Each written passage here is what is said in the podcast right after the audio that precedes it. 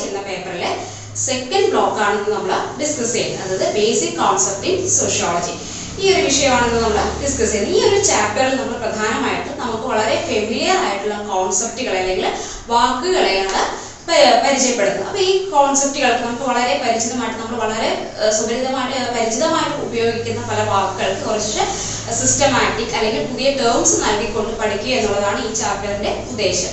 അപ്പൊ നമുക്ക് വളരെ ഏറ്റവും നമ്മൾ ഉപയോഗിക്കുന്ന ഓരോ പദങ്ങളും അല്ലെങ്കിൽ പല പ്രോസസ്സുകളും നമ്മൾ ഇതിൽ പഠന വിഷയമാക്കുന്നുണ്ട്. ഇതിൽ നമ്മൾ ഫസ്റ്റ് പ്രധാനമായിട്ടും ഈ ബ്ലോക്കിൽ നമ്മൾ ഡിസ്കസ് ചെയ്യുന്നത് സൊസൈറ്റി കമ്മ്യൂണിറ്റി ഓർഗനൈസേഷൻ അസോസിയേഷൻ എന്നീ നാല് ടോപ്പിക്കുകളാണ് ഈ ക്ലാസ്സിൽ ഡിസ്കസ് ചെയ്യുന്നത്. ഇതിൽ ആദ്യം നമ്മൾ ഡിസ്കസ് ചെയ്യുന്നത് സൊസൈറ്റി എന്ന് പറയുന്ന കോൺസെപ്റ്റ് ആണ്. അപ്പൊ സൊസൈറ്റി എന്നുള്ളത് നമുക്ക് അറിയാം. നമ്മൾ നമ്മൾ ഉൾപ്പെടുന്ന ഒരു ചുറ്റുപാടിനെയാണ് സമൂഹം അഥവാ സൊസൈറ്റി എന്നുകൊണ്ട് ഉദ്ദേശിക്കുന്നത് അപ്പൊ ഈ സൊസൈറ്റിയുടെ പ്രധാനപ്പെട്ട കർത്തവ്യങ്ങൾ അല്ലെങ്കിൽ അതിന്റെ ക്യാരക്ടറിസ്റ്റിക്സ് എന്നിവയാണ് നമ്മൾ ഈ ക്ലാസ്സിൽ പ്രധാനമായിട്ട് ഡിസ്കസ് ചെയ്തു പോകുന്നത്.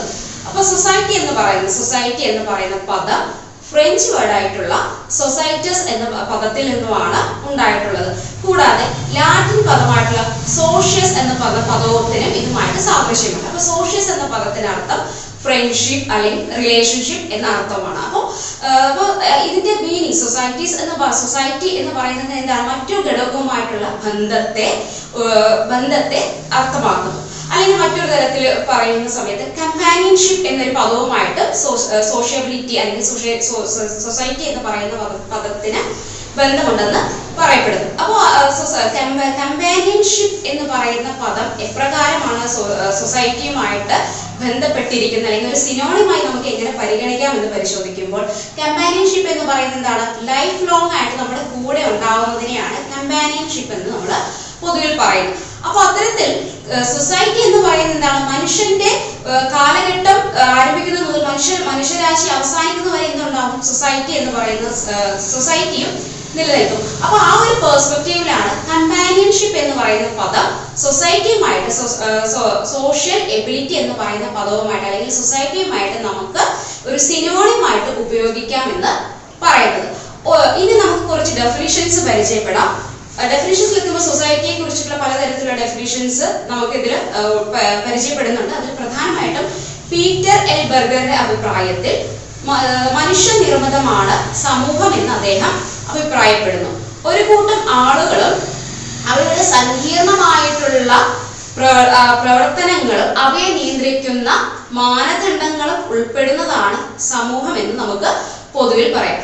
സമൂഹം എന്നത് നിരീക്ഷണ വിധേയമാണ്.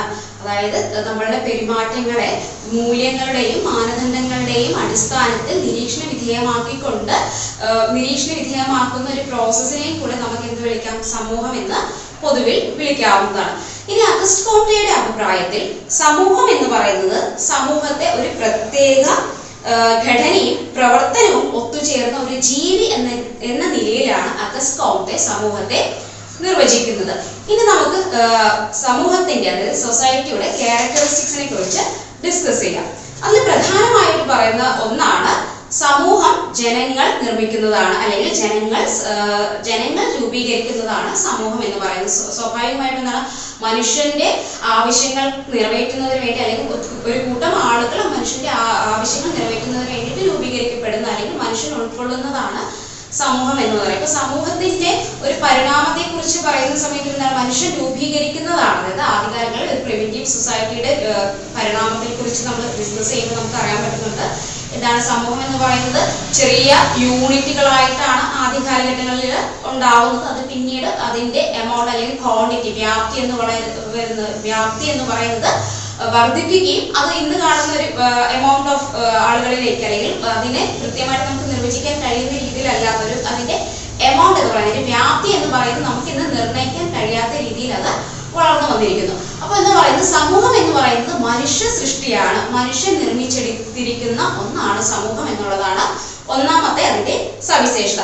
രണ്ടാമതെന്ന് പറയുന്നത് മനുഷ്യന്റെ ആശയങ്ങളുടെ കൈമാറ്റം സമൂഹത്തിൽ നടക്കുന്നു. അപ്പോൾ ആളുകളുടെ പരസ്പരം ആശയങ്ങളുടെ കൈമാറ്റവും പരസ്പര അവബോ അവ- അവബോധവും മനുഷ്യ സമൂഹ മനുഷ്യൻ സമൂഹത്തിൽ സൃഷ്ടിക്കുന്നു. അതായത് സമൂഹത്തിൽ പല ആളുകൾ ഇടപെടുന്നത് കൂടെ ഇടപെടുന്നതിലൂടെ എന്ത് തരുന്നു? മനുഷ്യന്റെ ആശയങ്ങളും ചിന്തയും കൈമാറ്റം ചെയ്യപ്പെടുന്നു. അല്ലെങ്കിൽ ആശയവിനിമയ ആശയവിനിമയം നടക്കുന്നതിലൂടെ ഇവ കൈമാറ്റം ചെയ്യപ്പെടുന്നുണ്ട് എന്നുള്ളതാണ് സൊസൈറ്റിയുടെ രണ്ടാമത്തെ സവിശേഷതയായിട്ട് നമുക്ക് പറയാവുന്നത് മൂന്നാമത് പറയുന്നത് സമൂഹം സാദൃശ്യത്തിൽ നിലകൊള്ളുന്നു. അതായത് സമൂഹം എന്ന് പറയുന്നത് പരസ്പരം സമവായമായിട്ടുള്ള ഘടകങ്ങൾ കൊണ്ട് രൂപപ്പെട്ടിട്ടുള്ളതാണ് അടുത്ത് പറയുന്നത് റെസ്പോൺസിബിലിറ്റിയാണ് അതായത് ഉത്തരവാദിത്വം. സമൂഹത്തിൽ ഓരോ വ്യക്തിക്കും അല്ലെങ്കിൽ സമൂഹത്തിന് സമൂഹവും എന്ത് ചെയ്യുന്നുണ്ട്? വ്യക്തികൾക്കിടയിൽ ഉത്തരവാദിത്വത്തെ നിർണയിക്കുന്നുണ്ട് അതായത് ഒരു വ്യക്തി ചെയ്യേണ്ടതായിട്ടുള്ള ഉത്തരവാദിത്വം അല്ലെങ്കിൽ വ്യക്തികളിൽ നിന്ന് എന്ത് ചെയ്യുന്നുണ്ട്? സമൂഹം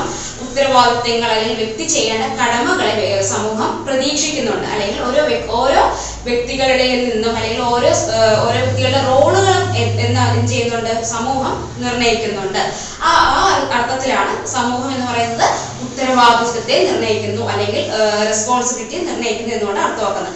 ഇനി സമൂഹം എന്ന് പറയുന്നത് അടുത്തൊരു അടുത്തൊരു ക്യാരക്ടറാണ് എന്താണ്? സമൂഹം വ്യത്യാസങ്ങളെ ഉൾക്കൊള്ളുന്നു. അതായത് ഓരോ സമൂഹവും വ്യത്യസ്തമാണ് എന്ന കോൺസെപ്റ്റ് ആണ് പറയുന്നത്. അതായത് ഒരു സമൂഹം മറ്റൊരു സമൂഹത്തിൽ നിന്ന് വ്യത്യസ്തമാണ്. എല്ലാം ഡിഫറൻസ് നിലനിൽക്കുന്നതാണ്. ഒരു സമൂഹം മറ്റൊന്നിൽ നിന്ന് തികച്ചും പ്രദേശം ഭാഷ സംസ്കാരം എന്നതിൽ നിന്നെല്ലാം വ്യത്യസ്തമാണ് എന്നുള്ളതാണ് പ്രധാനമായിട്ട് പറയുന്നത്.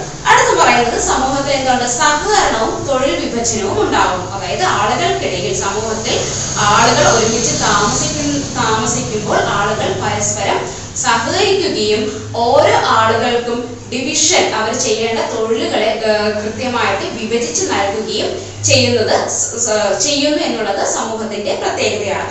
അടുത്തത് പറയും സമൂഹം ഡൈനാമിക് ആണ്. അതായത് സമൂഹം മാറ്റങ്ങൾക്ക് വിധേയമാണ്. സമൂഹം എന്ന് പറയുന്നത് സ്ഥിരമായിട്ട് നിൽ- നിലനിൽക്കുന്നില്ല. അവ എന്താണ്? മാറ്റങ്ങൾക്ക് വിധേയമായി കൊണ്ടിരിക്കുന്ന ഒന്നാണ്. അതായത് കാലഘട്ടത്തിനും ഓരോ കാലഘട്ടത്തിനനുസരിച്ചും സമൂഹത്തിൽ എന്ത് സംഭവിക്കുന്നുണ്ട്? മാറ്റം നടക്കുന്നുണ്ട്. അപ്പൊ സമൂഹത്തിന് മാറ്റം അനിവാര്യമാണ് അല്ലെങ്കിൽ മാറ്റങ്ങൾക്ക് വിധേയമാണ് എന്ത്? സമൂഹം എന്നത്. അടുത്ത് പറയുന്നത് മനുഷ്യന്റെ കൂട്ടായ പ്രവർത്തനം എന്ത് എന്തിലുണ്ട് സമൂഹത്തിലുണ്ട്. അപ്പൊ സമൂഹത്തിൽ സമൂഹം നിലനിൽക്കുന്നത് സമൂഹം നിലനിൽക്കുന്നത് തന്നെ മനുഷ്യന്റെ കൂട്ടായ പ്രവർത്തനത്തിന്റെ ഫലമായാണ് കൂട്ടായ പ്രവർത്തനത്തിന്റെയും സഹകരണത്തിന്റെയും ഫലമായാണ് എന്ത് സമൂഹം നിലനിന്ന് പോകുന്നത്. അടുത്ത് പറഞ്ഞ് സമൂഹത്തിന് അതിന്റെതായിട്ടുള്ള സംസ്കാരം ഉണ്ടായിരിക്കും.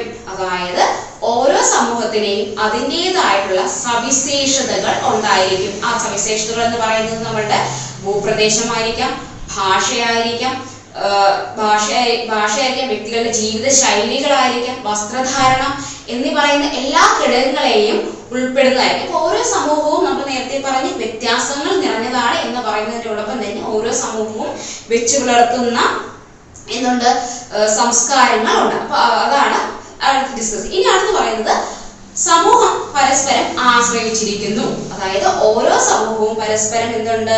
ആശ്രയിച്ചാണ് നിലനിൽക്കുന്നത്. അതായത് ഒരു സമൂഹം മറ്റൊരു മറ്റൊരു സമൂഹത്തിന്റെ ആശ്രയം കൂടാതെ നിലനിൽക്കാനായിട്ട് കഴിയില്ല. അപ്പോൾ സമൂഹങ്ങൾ എന്ന് പറയുന്നത് എന്താണ്? പരസ്പരം കണക്ഷൻസ് ഉണ്ട്. ഇപ്പൊ നമ്മൾ ഉദാഹരണമായിട്ട് റൂറൽ സൊസൈറ്റി അർബൻ സൊസൈറ്റി എന്ന രീതിയിൽ എടുക്കുകയാണെങ്കിൽ അതായത് ഗ്രാമ നഗര പ്രദേശങ്ങൾ എന്നെടുക്കുന്ന സമയത്ത് പൂർണ സ്വാഭാവികമായിട്ടും എന്താണ്? ഈ രണ്ട് സമൂഹത്തിനെയും പരസ്പരം ആശ്രയി ആശ്രയിക്കേണ്ട ആവശ്യങ്ങൾ ഉണ്ടാകുന്നത് അല്ലെ? അതായത് ഈ രണ്ട് സമൂഹത്തിലും നിലനിൽക്കുന്ന ആളുകൾക്ക് പരസ്പരം ആശ്രയം കൂടാതെ നിലനിൽക്കാൻ കഴിയില്ല എന്നുള്ളതാണ് ഇതുകൊണ്ട് അർത്ഥമാക്കുന്നത് അപ്പൊ പ്രധാനമായിട്ടും സമൂഹത്തിന്റെ ഈ സവിശേഷതകൾ ഡിസ്കസ് ചെയ്യുമ്പോൾ നമുക്ക് മനസ്സിലാവുന്നതാണ് സമൂഹം എന്ന് പറയുന്നത് മനുഷ്യനിർമ്മിതമാണ്. അത് മനുഷ്യന്റെ നിലനിൽപ്പിനും തുടർച്ചയ്ക്കും അത്യന്താപേക്ഷിതമാണ്. മനുഷ്യന്റെ ആവശ്യങ്ങൾക്കനുസരിച്ച് മനു കാലാന്തരത്തിൽ മാറ്റങ്ങൾക്ക് വിധേയമായിട്ടുള്ളതും എന്നാൽ നിയന്ത്രണങ്ങൾക്ക് വിധേയമായിട്ടുള്ളത്. ഈ നിയന്ത്രണങ്ങൾ എന്ന് പറയുന്നത് നിയമപരമായിട്ടും അല്ലാതെയും ആവാം. അപ്പോൾ ആയിട്ടുള്ള നിയമപരമോ നിയമപരമല്ലാത്തതോ ആയിട്ടുള്ള ധാരാളം മൂല്യങ്ങളും മാനദണ്ഡങ്ങളും കൊണ്ട് നിർണയിക്കപ്പെട്ടിട്ടുള്ള ഒന്നാണ് സമൂഹം എന്ന് പറയുന്നത്. ഈ സമൂഹം എന്ന് പറയുന്നത് മനുഷ്യരാശി നിലനിൽക്കുന്നിടത്തോളം കാലം എന്ത് ചെയ്യുന്നുണ്ട്? സമൂഹവും നിലനിൽക്കുന്നുണ്ട്. ഇത്രയുമാണ് നമ്മൾ സമൂഹം എന്ന് പറയുന്ന കോൺസെപ്റ്റ് നമ്മൾ ഇന്നത്തെ ക്ലാസ്സിൽ അല്ലെങ്കിൽ നമുക്ക് ഈ ഒരു യൂണിറ്റിൽ ഡിസ്കസ് ചെയ്യാനായിട്ട് വരുന്നത്. ഇനി അടുത്ത നമ്മൾ ഡിസ്കസ് ചെയ്യുന്നതാണ് കമ്മ്യൂണിറ്റി കമ്മ്യൂണിറ്റി എന്ന് പറയുന്നതാണ്. കമ്മ്യൂൺസ് കമ്മ്യൂണിസ് എന്ന് പറയുന്ന പദത്തിൽ നിന്നുമാണ് കമ്മ്യൂണിറ്റി എന്ന് പറയുന്ന വാക്ക് ഉരുത്തിരിഞ്ഞു വന്നിരിക്കുന്നത്. അപ്പൊ കമ്മ്യൂണിറ്റി എന്ന് പറയുന്നത് കൃത്യമായിട്ട് പറയുവാണെങ്കിൽ ഒരു പ്രത്യേക ലക്ഷ്യം രൂപീകരിക്കുന്നതിന് വേണ്ടിയിട്ട് രൂപീകരിക്കപ്പെട്ടിട്ടുള്ള ഒന്നാണ് കമ്മ്യൂണിറ്റി എന്ന് പറയുന്നത്. സോഷ്യോളജിയിൽ പ്രധാനമായിട്ടും കമ്മ്യൂണിറ്റി എന്ന് പറയുന്നത് നമുക്ക് മൂന്ന് തരത്തിലാണ് ഡിസ്കസ് ചെയ്യുന്നത്.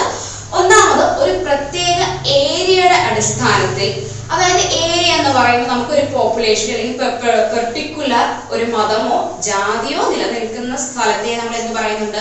കമ്മ്യൂണിറ്റി എന്ന് പറയുന്നുണ്ട്. അതായത് പെർട്ടിക്കുലർ കമ്മ്യൂണിറ്റിയെ നമ്മൾ ഡിനോട്ട് ചെയ്തുകൊണ്ട് നമ്മൾ പറയുന്നുണ്ട് എന്ത്? ഇന്ന കമ്മ്യൂണിറ്റി താമസിക്കുന്ന ഏരിയ എന്ന രീതിയിൽ നമ്മൾ പറയുന്നുണ്ട്. അപ്പൊ അവിടെ കമ്മ്യൂണിറ്റി എന്ന് പറയുന്ന പദം എന്താണ്? ഒരു ഒരു വിഭാഗത്തെയാണ് ചൂസ് ചെയ്യുന്നത്. അല്ലെങ്കിൽ ഒരു ഏരിയയാണ് നമുക്ക് കാണിക്കുന്നത്. ഉദാഹരണത്തിന് കുറച്ചുകൂടെ വ്യക്തമാക്കുകയാണെങ്കിൽ നമ്മളിപ്പോ അഗ്രഹാരം എന്ന് പറയുന്നുണ്ട്. അപ്പൊ അഗ്രഹാരം എന്ന് പറയുന്നത് നമുക്കൊരു കമ്മ്യൂണിറ്റിയാണ് കാണിക്കുന്നത്. അല്ലെങ്കിൽ ഒരു പെർട്ടിക്കുലർ ഏരിയ ആണ് കാണിക്കുന്നത്. അപ്പൊ ഈ അഗ്രഹാരം എന്ന് പറയുന്ന ഇടത്ത് എന്താണ്? കൃത്യമായിട്ട് ഒരു പെർട്ടിക്കുലർ പെർട്ടിക്കുലർ മത വിഭാഗത്തിൽപ്പെട്ടിട്ടുള്ള ഒരു പെർട്ടിക്കുലർ ജാതിയാണ് അവിടെ താമസിക്കുന്നത്. അപ്പൊ അതൊരു ഒരു ഏരിയ നിർണയിക്കുന്നുണ്ട് അല്ലെ? ഒരു ഏരിയ ഒരു ഏരിയ എന്ന രീതിയിൽ നമുക്ക് ചെയ്യാം. കമ്മ്യൂണിറ്റിയെ പഠിക്കാം. രണ്ടാമതെന്ന് പറയുന്നത് പ്രദേശത്തിന്റെ ഭൂപ്രദേശത്തിന്റെ അടിസ്ഥാനത്തിൽ നമുക്ക് കമ്മ്യൂണിറ്റിയെ പഠിക്കാവുന്നതാണ്. അപ്പൊ അത് ഭൂപ്രദേശത്തിന്റെ അടിസ്ഥാനത്തിൽ എന്ന് പറയുമ്പോൾ എങ്ങനെയാണ്? പ്രത്യേകിച്ച് ഗ്രാമ നഗരം അതായത് റൂറൽ കമ്മ്യൂണിറ്റി അർബൻ കമ്മ്യൂണിറ്റി എന്ന് നമ്മൾ പൊതുവിൽ പറയാറുണ്ട്. അപ്പൊ അത് ഭൂപ്രദേശത്തിന്റെ അടിസ്ഥാനത്തിലാണ് നമ്മൾ താമസിക്കുന്ന പ്രദേശത്തിന്റെ ചുറ്റുപാട് അല്ലെങ്കിൽ സാഹചര്യങ്ങൾ അനുസരിച്ച് അവിടുത്തെ പോപ്പുലേഷൻ അല്ലെങ്കിൽ അവിടുത്തെ മറ്റ് ഘടകങ്ങൾ ഭൂമിശാസ്ത്രപരമായിട്ടുള്ള പ്രത്യേകതകളുടെ അടിസ്ഥാനത്തിൽ നമ്മൾ എന്ത് പറയുന്നുണ്ട്? ഒരു പ്രദേശത്തെ കമ്മ്യൂണിറ്റി എന്ന് നമ്മൾ പറയാറുണ്ട്. മൂന്നാമതെന്ന് പറയുന്നത് തൊഴിലിന്റെ അടിസ്ഥാനത്തിൽ നമ്മൾ കമ്മ്യൂണിറ്റിയെ നിർവചിക്കാറുണ്ട്. അതായത് ഓരോ വ്യക്തി ഒരു ഒരു കൂട്ടം ആളുകൾ ചെയ്യുന്ന തൊഴിലിനെ അല്ലെങ്കിൽ തൊഴിലിന്റെ അടിസ്ഥാനത്തിൽ നമ്മൾ നേരത്തെ പറയുന്ന തൊഴിൽ വിഭജനം എന്ന് പറയുന്ന തൊഴിൽ വിഭജനത്തിന്റെ അടിസ്ഥാനത്തിൽ നമുക്ക് കമ്മ്യൂണിറ്റി എന്ന് നിർവചിക്കാനായിട്ട് കഴിയും. ഉദാഹരണത്തിന് ഇപ്പോൾ ഡോക്ടേഴ്സ് കമ്മ്യൂണിറ്റി കമ്മ്യൂണിറ്റി അല്ലെങ്കിൽ നേഴ്സുമാരുടെ അല്ലെങ്കിൽ നമ്മൾ ഓരോ ജോലിയുടെ അടിസ്ഥാനത്തിൽ ഒരു ഗ്രൂപ്പ് ഓഫ് ആളുകളെയും നമ്മൾ എന്ത് വിളിക്കുന്നുണ്ട്? കമ്മ്യൂണിറ്റി എന്ന് നമ്മൾ പറയുന്നത് ഇത് സോഷ്യോളജിക്കലി ആണ് പറയുന്നത്. സോഷ്യോളജിക്കലി കമ്മ്യൂണിറ്റി എന്ന് പറയുന്നതിനെ നമ്മൾ ഈ ഒരു പദത്തെ സോഷ്യോളജിക്കലി കമ്മ്യൂണിറ്റി എന്ന് പറയുന്ന പദത്തെ നമ്മൾ മൂന്ന് വസ്തുതകളിൽ അല്ലെങ്കിൽ മൂന്ന് പെർസെപ്ഷനിലൂടെ നമുക്ക് പഠിക്ക പഠിക്കേണ്ടതായിട്ട് വരും. അതൊന്നാണ് ഏരിയ തിരിച്ചുള്ള പഠനം. അതായത് ഏരിയ തിരിച്ച് നമ്മൾ പഠിക്കുന്ന സമയത്ത് നമുക്ക് അവിടെ നമ്മൾ കമ്മ്യൂണിറ്റി എന്ന് പറയുന്ന പദം ഉപയോഗിക്കാറുണ്ട്. രണ്ടാമത് പ്രദേശത്തിന്റെ അടിസ്ഥാനത്തിൽ അതായത് ഭൂപ്രദേശത്തിന്റെ സവിശേഷതയെ അതിന്റെ അടിസ്ഥാനപ്പെടുത്തി നമ്മൾ കമ്മ്യൂണിറ്റി എന്ന് പറയാറുണ്ട്. അതിന് ഉദാഹരണമാണ്. നഗരം ഗ്രാമം എന്ന് പറയുന്ന കമ്മ്യൂണിറ്റി അല്ലെങ്കിൽ കമ്മ്യൂണിറ്റി എന്ന് നമ്മൾ പറയുന്നുണ്ട്. മൂന്നാമതായിട്ട് പറയുന്നത് എന്താണ്? തൊഴിലിന്റെ അടിസ്ഥാനത്തിൽ. ആളുകൾ ചെയ്യുന്ന തൊഴിലിന്റെ അടിസ്ഥാനത്തിൽ നമ്മൾ ഇന്ന കമ്മ്യൂണിറ്റിയിൽ ഉൾപ്പെടുന്ന ആളുകൾ എന്ന് പൊതുവിൽ പറയാറുണ്ട്. അപ്പൊ ഇത് ഉദാഹരണങ്ങൾ സഹിതമാണ് പറയുന്നത്. അപ്പോൾ മൂന്ന് തരത്തിലുള്ള പെർസെപ്ഷൻസ് ഒരു പദത്തെ നമ്മൾ സോഷ്യോളജിയിൽ പഠിക്കുന്നുണ്ട് എന്നതാണ് പറഞ്ഞു പറയുന്നത്. സമൂഹത്തിന്റെ പരിണാമത്തിനനുസരിച്ച് കമ്മ്യൂണിറ്റിയിൽ മാറ്റം വരുന്നുണ്ട്. അല്ലെങ്കിൽ സമൂഹം മാറുന്നതിനനുസരിച്ച് കമ്മ്യൂണിറ്റിയിൽ മാറ്റം വരുന്നുണ്ട്. ഒരു നിശ് ഒരു പ്രത്യേക ഭൂമിശാസ്ത്രപരമായിട്ടുള്ള സവിശേഷതകൾ ഉൾക്കൊണ്ടുകൊണ്ട് അതായത് പ്രത്യേകമായിട്ടുള്ള ഭാഷ മതം സംസ്കാരം ജീവിത രീതി തൊഴിൽ എന്നിവയെല്ലാം കൂടി ചേർന്നിട്ടുള്ള ഒരു കൂട്ടം ആളുകളെ എന്ന് വിളിക്കാം. നമുക്ക് കമ്മ്യൂണിറ്റി എന്ന് വിളിക്കാം. അതായത് ഒരു കൂട്ടം ആളുകൾ ഒരു പ്രത്യേകമായിട്ടുള്ള ഒരു സവിശേഷത പ്രദേശം അല്ലെങ്കിൽ ഭൂപ്രദേശത്ത് ഒരേ താല്പര്യങ്ങളും ലക്ഷ്യങ്ങളും വെച്ചു പുലർത്തിക്കൊണ്ട് ജീവിക്കുന്ന ഒരു കൂട്ടം ആളുകളെ നമുക്ക് കമ്മ്യൂണിറ്റി എന്ന് വിളിക്കാവുന്നതാണ്. കമ്മ്യൂണിറ്റി എന്നതിന്റെ അർത്ഥം കൃത്യമായിട്ട് പറയുന്നത് സമുദായം എന്നാണ് മലയാളത്തിൽ പറയുന്നത്. അപ്പൊ സമുദായം എന്ന് നമുക്ക് വിളിക്കാം. ഒരേ ഒരേ ലക്ഷ്യത്തിന് വേണ്ടിയിട്ടും താല്പര്യങ്ങൾക്കും വേണ്ടി നിലനിൽക്കുന്ന ആളുകളെയും നമുക്ക് എന്ന് വിളിക്കാം. സമുദായം അല്ലെങ്കിൽ കമ്മ്യൂണിറ്റി എന്ന് വിളിക്കാം. ഇനി കമ്മ്യൂണിറ്റിയുടെ ഒരു ഡെഫിനിഷൻസിലേക്ക് ഒരു ഡെഫിനിഷൻ ഡെഫിനിഷനിലേക്ക് നമുക്ക് കിടക്കാം. സാമൂഹികമായ ജീവിതത്തിന്റെ കാലഘട്ടമാണ് കമ്മ്യൂണിറ്റി എന്ന് റോബർട്ട് മാക് മാക്കൈവർ കമ്മ്യൂണിറ്റി നിർവചിക്കുന്നു. രണ്ടാമതായിട്ട് ഒരേ ഭൂപ്രദേശത്ത് ഒരേ ദൈനംദിന പ്രവർത്തനങ്ങളിൽ പങ്കാളികളാവുന്ന ആളുകളുടെ കൂട്ടായ്മയാണ് കമ്മ്യൂണിറ്റി അഥവാ സമുദായം എന്ന് ടാൽഗോട്ട് പാഴ്സൺ നിർവചിക്കുന്നു. ഇനി അടുത്ത് നമ്മൾ ഡിസ്കസ് ചെയ്യുന്നത് കമ്മ്യൂണിറ്റിയുടെ സവിശേഷതകളാണ് അതായത് ക്യാരക്ടറിസ്റ്റിക്സുകളാണ് അതിൽ പ്രധാനമായിട്ട് വരുന്നത് പ്രധാനമായിട്ട് നമ്മൾ ഡിസ്കസ് ചെയ്യുന്നത് പതിനൊന്ന് പോയിന്റുകളാണ് അതിൽ ഒന്നാമതെന്ന് പറയുന്നത് വ്യക്തികളുടെ കൂട്ടായ്മ. അതായത് വ്യക്തികൾ കൂടിച്ചേർന്നിട്ടുള്ള വ്യക്തികൾ വ്യക്തികൾ പ്രത്യേകമായിട്ടുള്ള താല്പര്യങ്ങളോ ലക്ഷ്യങ്ങളോ വെച്ച് പുലർത്തുന്ന ആളുകളുടെ കൂട്ടായ്മയാണ് എന്ന് പറയുന്നത് കമ്മ്യൂണിറ്റി എന്ന് പറയുന്നത്. രണ്ടാമതായിട്ട് പറയുന്നത് ഒരു പ്രത്യേക ഭൂപ്രദേശം എന്നുള്ള എന്തിലുണ്ടായിരിക്കും? കമ്മ്യൂണിറ്റിയിൽ ഉണ്ടായിരിക്കും. അതായത് കൃത്യമായിട്ടുള്ള ഒരു അതിർത്തി എന്ന് പറയുന്നത് ഒരു ഭൂപരിധി എന്ന് പറയുന്നത് എന്തിലുണ്ടായിരിക്കും? സമുദായത്തിൽ അല്ലെങ്കിൽ അതിർത്തിയിൽ ഉണ്ടായിരിക്കുന്നതാണ് അതാണ് നമ്മൾ നേരത്തെ പറഞ്ഞത് ഇപ്പോൾ അഗ്രഹ അഗ്രഹാരം എന്ന് പറയുന്ന ഒരു എക്സാമ്പിൾ നമ്മൾ എടുക്കുവാണെങ്കിൽ അതിന് കൃത്യമായിട്ടുള്ള ഒരു ഭൂപ്രദേശമുണ്ട് അല്ലെ? അതിനകത്ത് ഒരു പെർട്ടിക്കുലർ കാസ്റ്റ് അല്ലെങ്കിൽ ഒരു കമ്മ്യൂണിറ്റി നിലനിൽക്കുന്നു. അപ്പൊ അത് അത് നമ്മൾ ഓർത്ത് ഓർക്കുന്നതായി ഓർക്കുന്നത് കുറച്ചുകൂടെ ഈ ഒരു ഭാഗം ക്ലിയർ ചെയ്ത് പഠിക്കുന്നതിന് എളുപ്പമായിരിക്കും. മൂന്നാമതായിട്ട് പറയുന്നത് ആളുകൾക്കിടയിൽ പരസ്പര വികാരം ഉണ്ടായിരിക്കും. അതായത് വികാരബോധം ഉണ്ടാവും. വി ഫീലിംഗ് എന്ന് പറയുന്ന ഒരു ഘടകം എന്തിലുണ്ടാവും? കമ്മ്യൂണിറ്റിയിൽ ഉണ്ടാവും അതിപ്പോ നമ്മൾ ഏത് രീതിയിലാണെങ്കിൽ നമുക്ക് പഠിക്കാം പറഞ്ഞ പെർട്ടിക്കുലർ കാസ്റ്റ് എടുക്കാം അല്ലെങ്കിൽ മതത്തെ എടുക്കുവാണെങ്കിൽ പോലും നമുക്ക് എന്തുണ്ടാവും ആളുകൾക്കിടയിൽ ഒരു മതത്തെയാണ് നമ്മളൊരു കമ്മ്യൂണിറ്റി ആയിട്ട് പരിഗണിക്കുന്നുണ്ടെങ്കിൽ അവിടെ എന്താണ്? ബി ഫീലിംഗ് എന്ന് പറയുന്ന ഒരു ഘടകം ഉണ്ടായിരിക്കും. ഇപ്പൊ ആളുകൾക്കിടയിൽ പരസ്പര വികാരബോധം ആളുകൾ എന്താണ് ബി ഫീലിംഗ് എന്ന് പറയുന്ന ഒരു ഒരു ഘടകം എന്തിലുണ്ടാവും? കമ്മ്യൂണിറ്റിയിൽ ഉണ്ടാവും. അടുത്തായിട്ട് പറയുന്നത് ആളുകൾക്ക് സ്വതന്ത്രമായിട്ടുള്ള ആവ- സ്വാതന്ത്ര്യം എന്ന് പറയുന്നത് എന്തുണ്ടാവും? സ്വാതന്ത്ര്യം അല്ലെങ്കിൽ സ്വതന്ത്ര ആവിഷ്കാരം എന്ന് പറയുന്നത് സ്വാതന്ത്ര്യവും ആവിഷ്കാരവും എന്തിലുണ്ടായിരിക്കും? കമ്മ്യൂണിറ്റിയിൽ ഉണ്ടായിരിക്കും.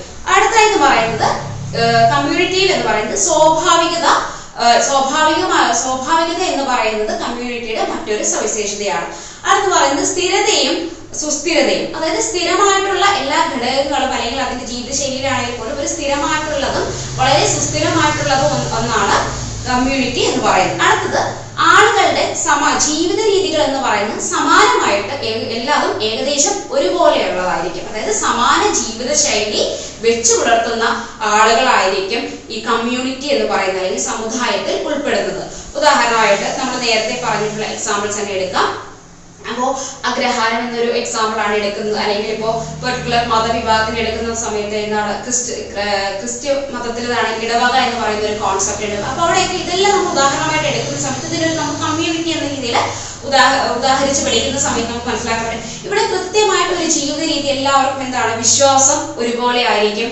ജീവിത ശൈലി അതായത് അവർ വെച്ചു പുലർത്തുന്ന ജീവിത രീതികൾ എന്ന് പറയുന്നത് കൃത്യമായിട്ടും ഒരു കൃത്യമായിട്ടുള്ള ഒരു പോളിസി എന്ന് പറയുന്ന പോലെ എല്ലാവരും ഒരേ ജീവിത രീതി സമാനം ഒരേ ജീവിത രീതി ആയിരിക്കും വെച്ചു പുലർത്തുന്നത്. അതുകൊണ്ടാണ് സമാനമായിട്ടുള്ള ജീവിത രീതി എല്ലാ ആളുകളിലും ഒരുപോലെ ആയിരിക്കും. ഏതിൽ സമുദായം എന്ന് പറയുന്നത് അല്ലെങ്കിൽ പെർട്ടിക്കുലർ കമ്മ്യൂണിറ്റിയിൽ എന്ന് പറയുന്ന ഒരു ഘടകത്തിലെ ആളുകളുടെ ജീവിത രീതി എല്ലാം ഒരുപോലെ ആയിരിക്കും.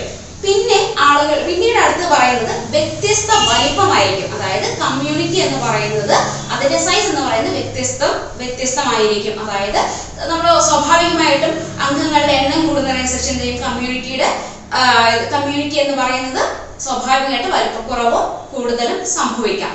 എന്ന എന്നതാണ് അത് അർത്ഥമാക്കുന്നത്. അടുത്ത് പറയുന്നത് ഒരു അംഗത്തിന്റെ ജീവിതത്തിൽ വളരെയധികം പങ്ക് എന്ത് എന്തുണ്ട്? സ്വാധീനം ചെലുത്താൻ എന്തിനു കഴിയുന്നുണ്ട്?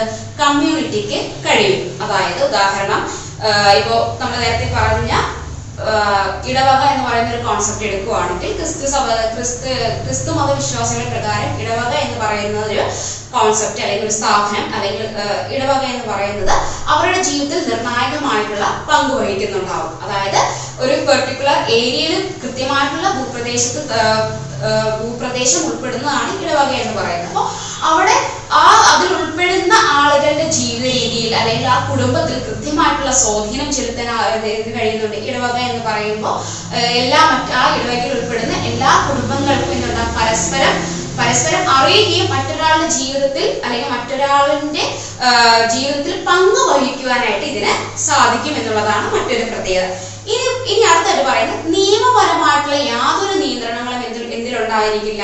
കമ്മ്യൂണിറ്റിയിൽ ഉണ്ടായിരിക്കില്ല. അതായത് ഒരു വ്യക്തി കമ്മ്യൂണിറ്റിയിലുള്ള ഒരു നിയമം വയലേറ്റ് ചെയ്യപ്പെട്ടു അല്ലെങ്കിൽ അദ്ദേഹം അത് പരിപാലിക്കുന്നില്ല അല്ലെങ്കിൽ അദ്ദേഹം അത് ഫോളോ ചെയ്യുന്നില്ല എന്നതുകൊണ്ട് നമുക്കൊരു നിയമപരമായിട്ടുള്ള ഏതാണ് ഉദ്ദേശിക്കുന്നത് ഉദ്ദേശിക്കുന്നത് ലീഗലി നമുക്ക് അത് അത് വയലേറ്റ് ചെയ്യപ്പെട്ടു എന്ന് പറഞ്ഞുകൊണ്ട് നമുക്ക് ഒരു നിയമപരമായിട്ടുള്ള നിയന്ത്രണങ്ങൾ അതിന് കൊടുക്കാനായിട്ട് കഴിയില്ല. അപ്പൊ കമ്മ്യൂണിറ്റി എന്ന് പറയുന്നത് സ്വാഭാവികമായിട്ടും ഒരു അനൗപചാരികമായിട്ടുള്ള രീതിയിലാണ് നമ്മൾ അതിനെ പരിഗണിക്കേണ്ടത്. അതായത് നമുക്കൊരു നിയമപരമായിട്ടുള്ള നമ്മുടെ നിലനിൽക്കുന്ന നീതിന്യായ വ്യവസ്ഥയിലോട് എന്തിനു നമുക്ക് ഉൾക്കൊള്ളിക്കാനായിട്ട് കഴിയില്ല?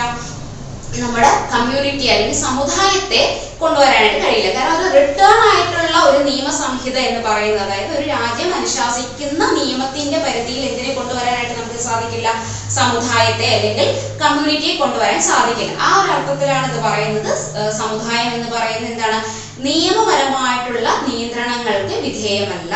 അതായത് അൺറിട്ടേൺ ആയിട്ടുള്ള ലോസ് ആണ് കൂടുതലും ഇംപ്ലിമെന്റ് ചെയ്യുന്നത്. അപ്പോൾ സമുദായം വെച്ച് പുലർത്തുന്നത് വിശ്വാസത്തിന്റെയും ആചാരത്തിന്റെയും മറ്റു മൂല്യങ്ങളുടെയും മറ്റു മാനദണ്ഡങ്ങളുടെയും അടിസ്ഥാനത്തിലാണ്. അവ നിയ പൂർണമായിട്ടും എന്തിന്റെയല്ല രാജ്യം അനുശാസിക്കുന്ന നിയമത്തിന്റെ അടിസ്ഥാനത്തിലല്ല.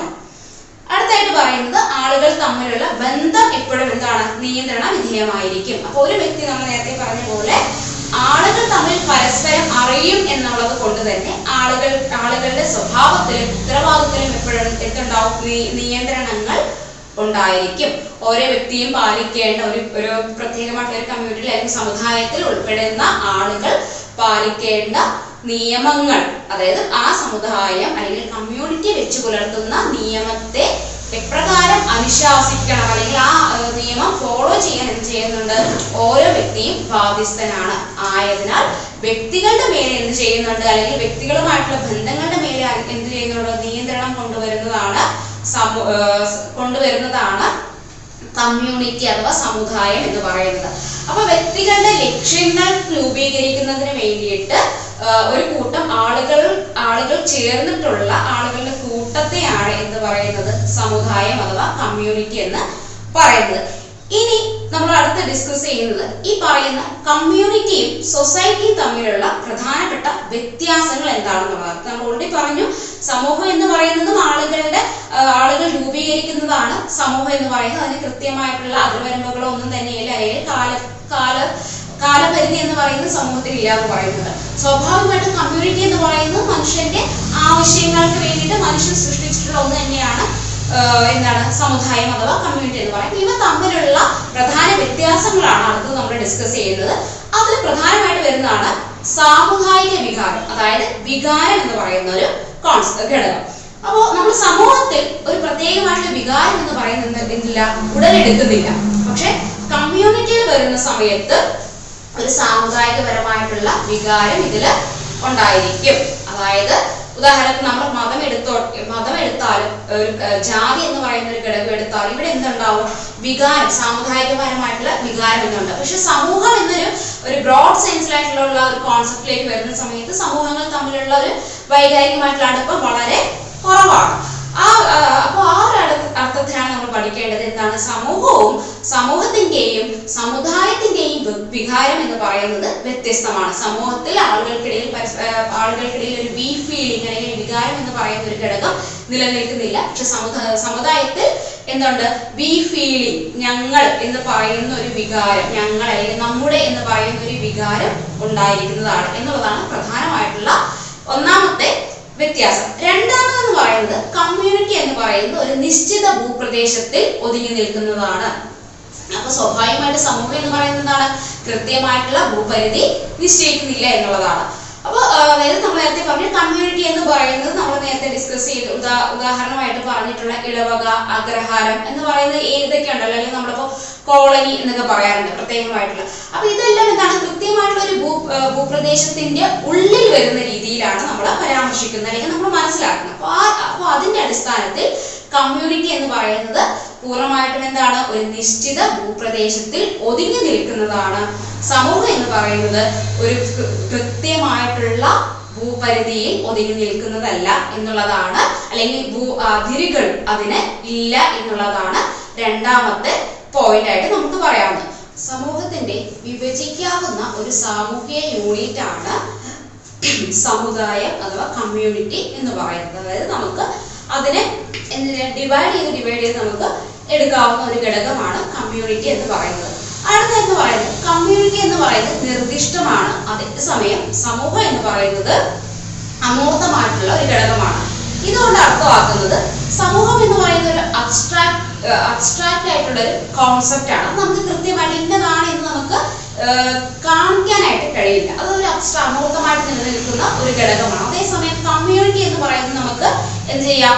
തെളിവോടുകൂടി അല്ലെങ്കിൽ നമുക്ക് അതിനെ പോയിന്റ് ഔട്ട് ചെയ്ത് പോയിന്റ് ഔട്ട് ചെയ്തുകൊണ്ട് നമുക്ക് കാണാവുന്നതാണ്. അതായത് നമുക്ക് ഓരോ സ്പെഷ്യലൈസേഷൻ നമ്മൾ നേരത്തെ പറഞ്ഞിരിക്കുന്ന മതത്തിന്റെയോ ജാതിയുടെയോ അടിസ്ഥാനത്തിലുള്ള ഒരു കൂട്ടം ആളുകളെ നമുക്ക് കാണിച്ചുകൊണ്ട് നമുക്ക് എന്ത് പറയുന്നത് ഇന്ന പെർട്ടിക്കുലർ കമ്മ്യൂണിറ്റി ആണെന്ന് നമുക്ക് ചൂണ്ടിക്കാണിക്കാവുന്നതാണ്. അപ്പൊ അതിന്റെ അടിസ്ഥാനത്തിലാണ് പറയുന്നത് കമ്മ്യൂണിറ്റി എന്ന് പറയുന്നത് നിർദ്ദിഷ്ടമാണ്. സമൂഹം എന്ന് പറയുന്നത് അമൂർത്തമായിട്ടുള്ള ഒന്നാണ്. ഇനി സമൂഹം എന്ന് പറയുന്നത് ഒരു വലിയ സാമൂഹിക ബന്ധങ്ങളുടെ കൂട്ടായ്മയാണ്. അതേസമയം കമ്മ്യൂണിറ്റി എന്ന് പറയുന്നത് എന്താണ്? ചെറിയ വിഭാഗം ആളുകളുടെ കൂട്ടായ്മയാണ് കമ്മ്യൂണിറ്റി എന്ന് പറയുന്നത്. അപ്പൊ പ്രധാനമായിട്ടും സമൂഹവും കമ്മ്യൂണിറ്റിയും തമ്മിലുള്ള വ്യത്യാസങ്ങൾ എന്ന് പറയുന്നത് ഒന്ന് വികാരത്തിലുള്ള വ്യത്യാസമാണ് ഒന്ന് അതായ- അതായത് ബി ഫീലിംഗ് അഥവാ സാമുദായിക വികാരം എന്ന് പറയുന്നത് കമ്മ്യൂണിറ്റിയിൽ മാത്രമേ നിലനിൽക്കുന്നുള്ളൂ.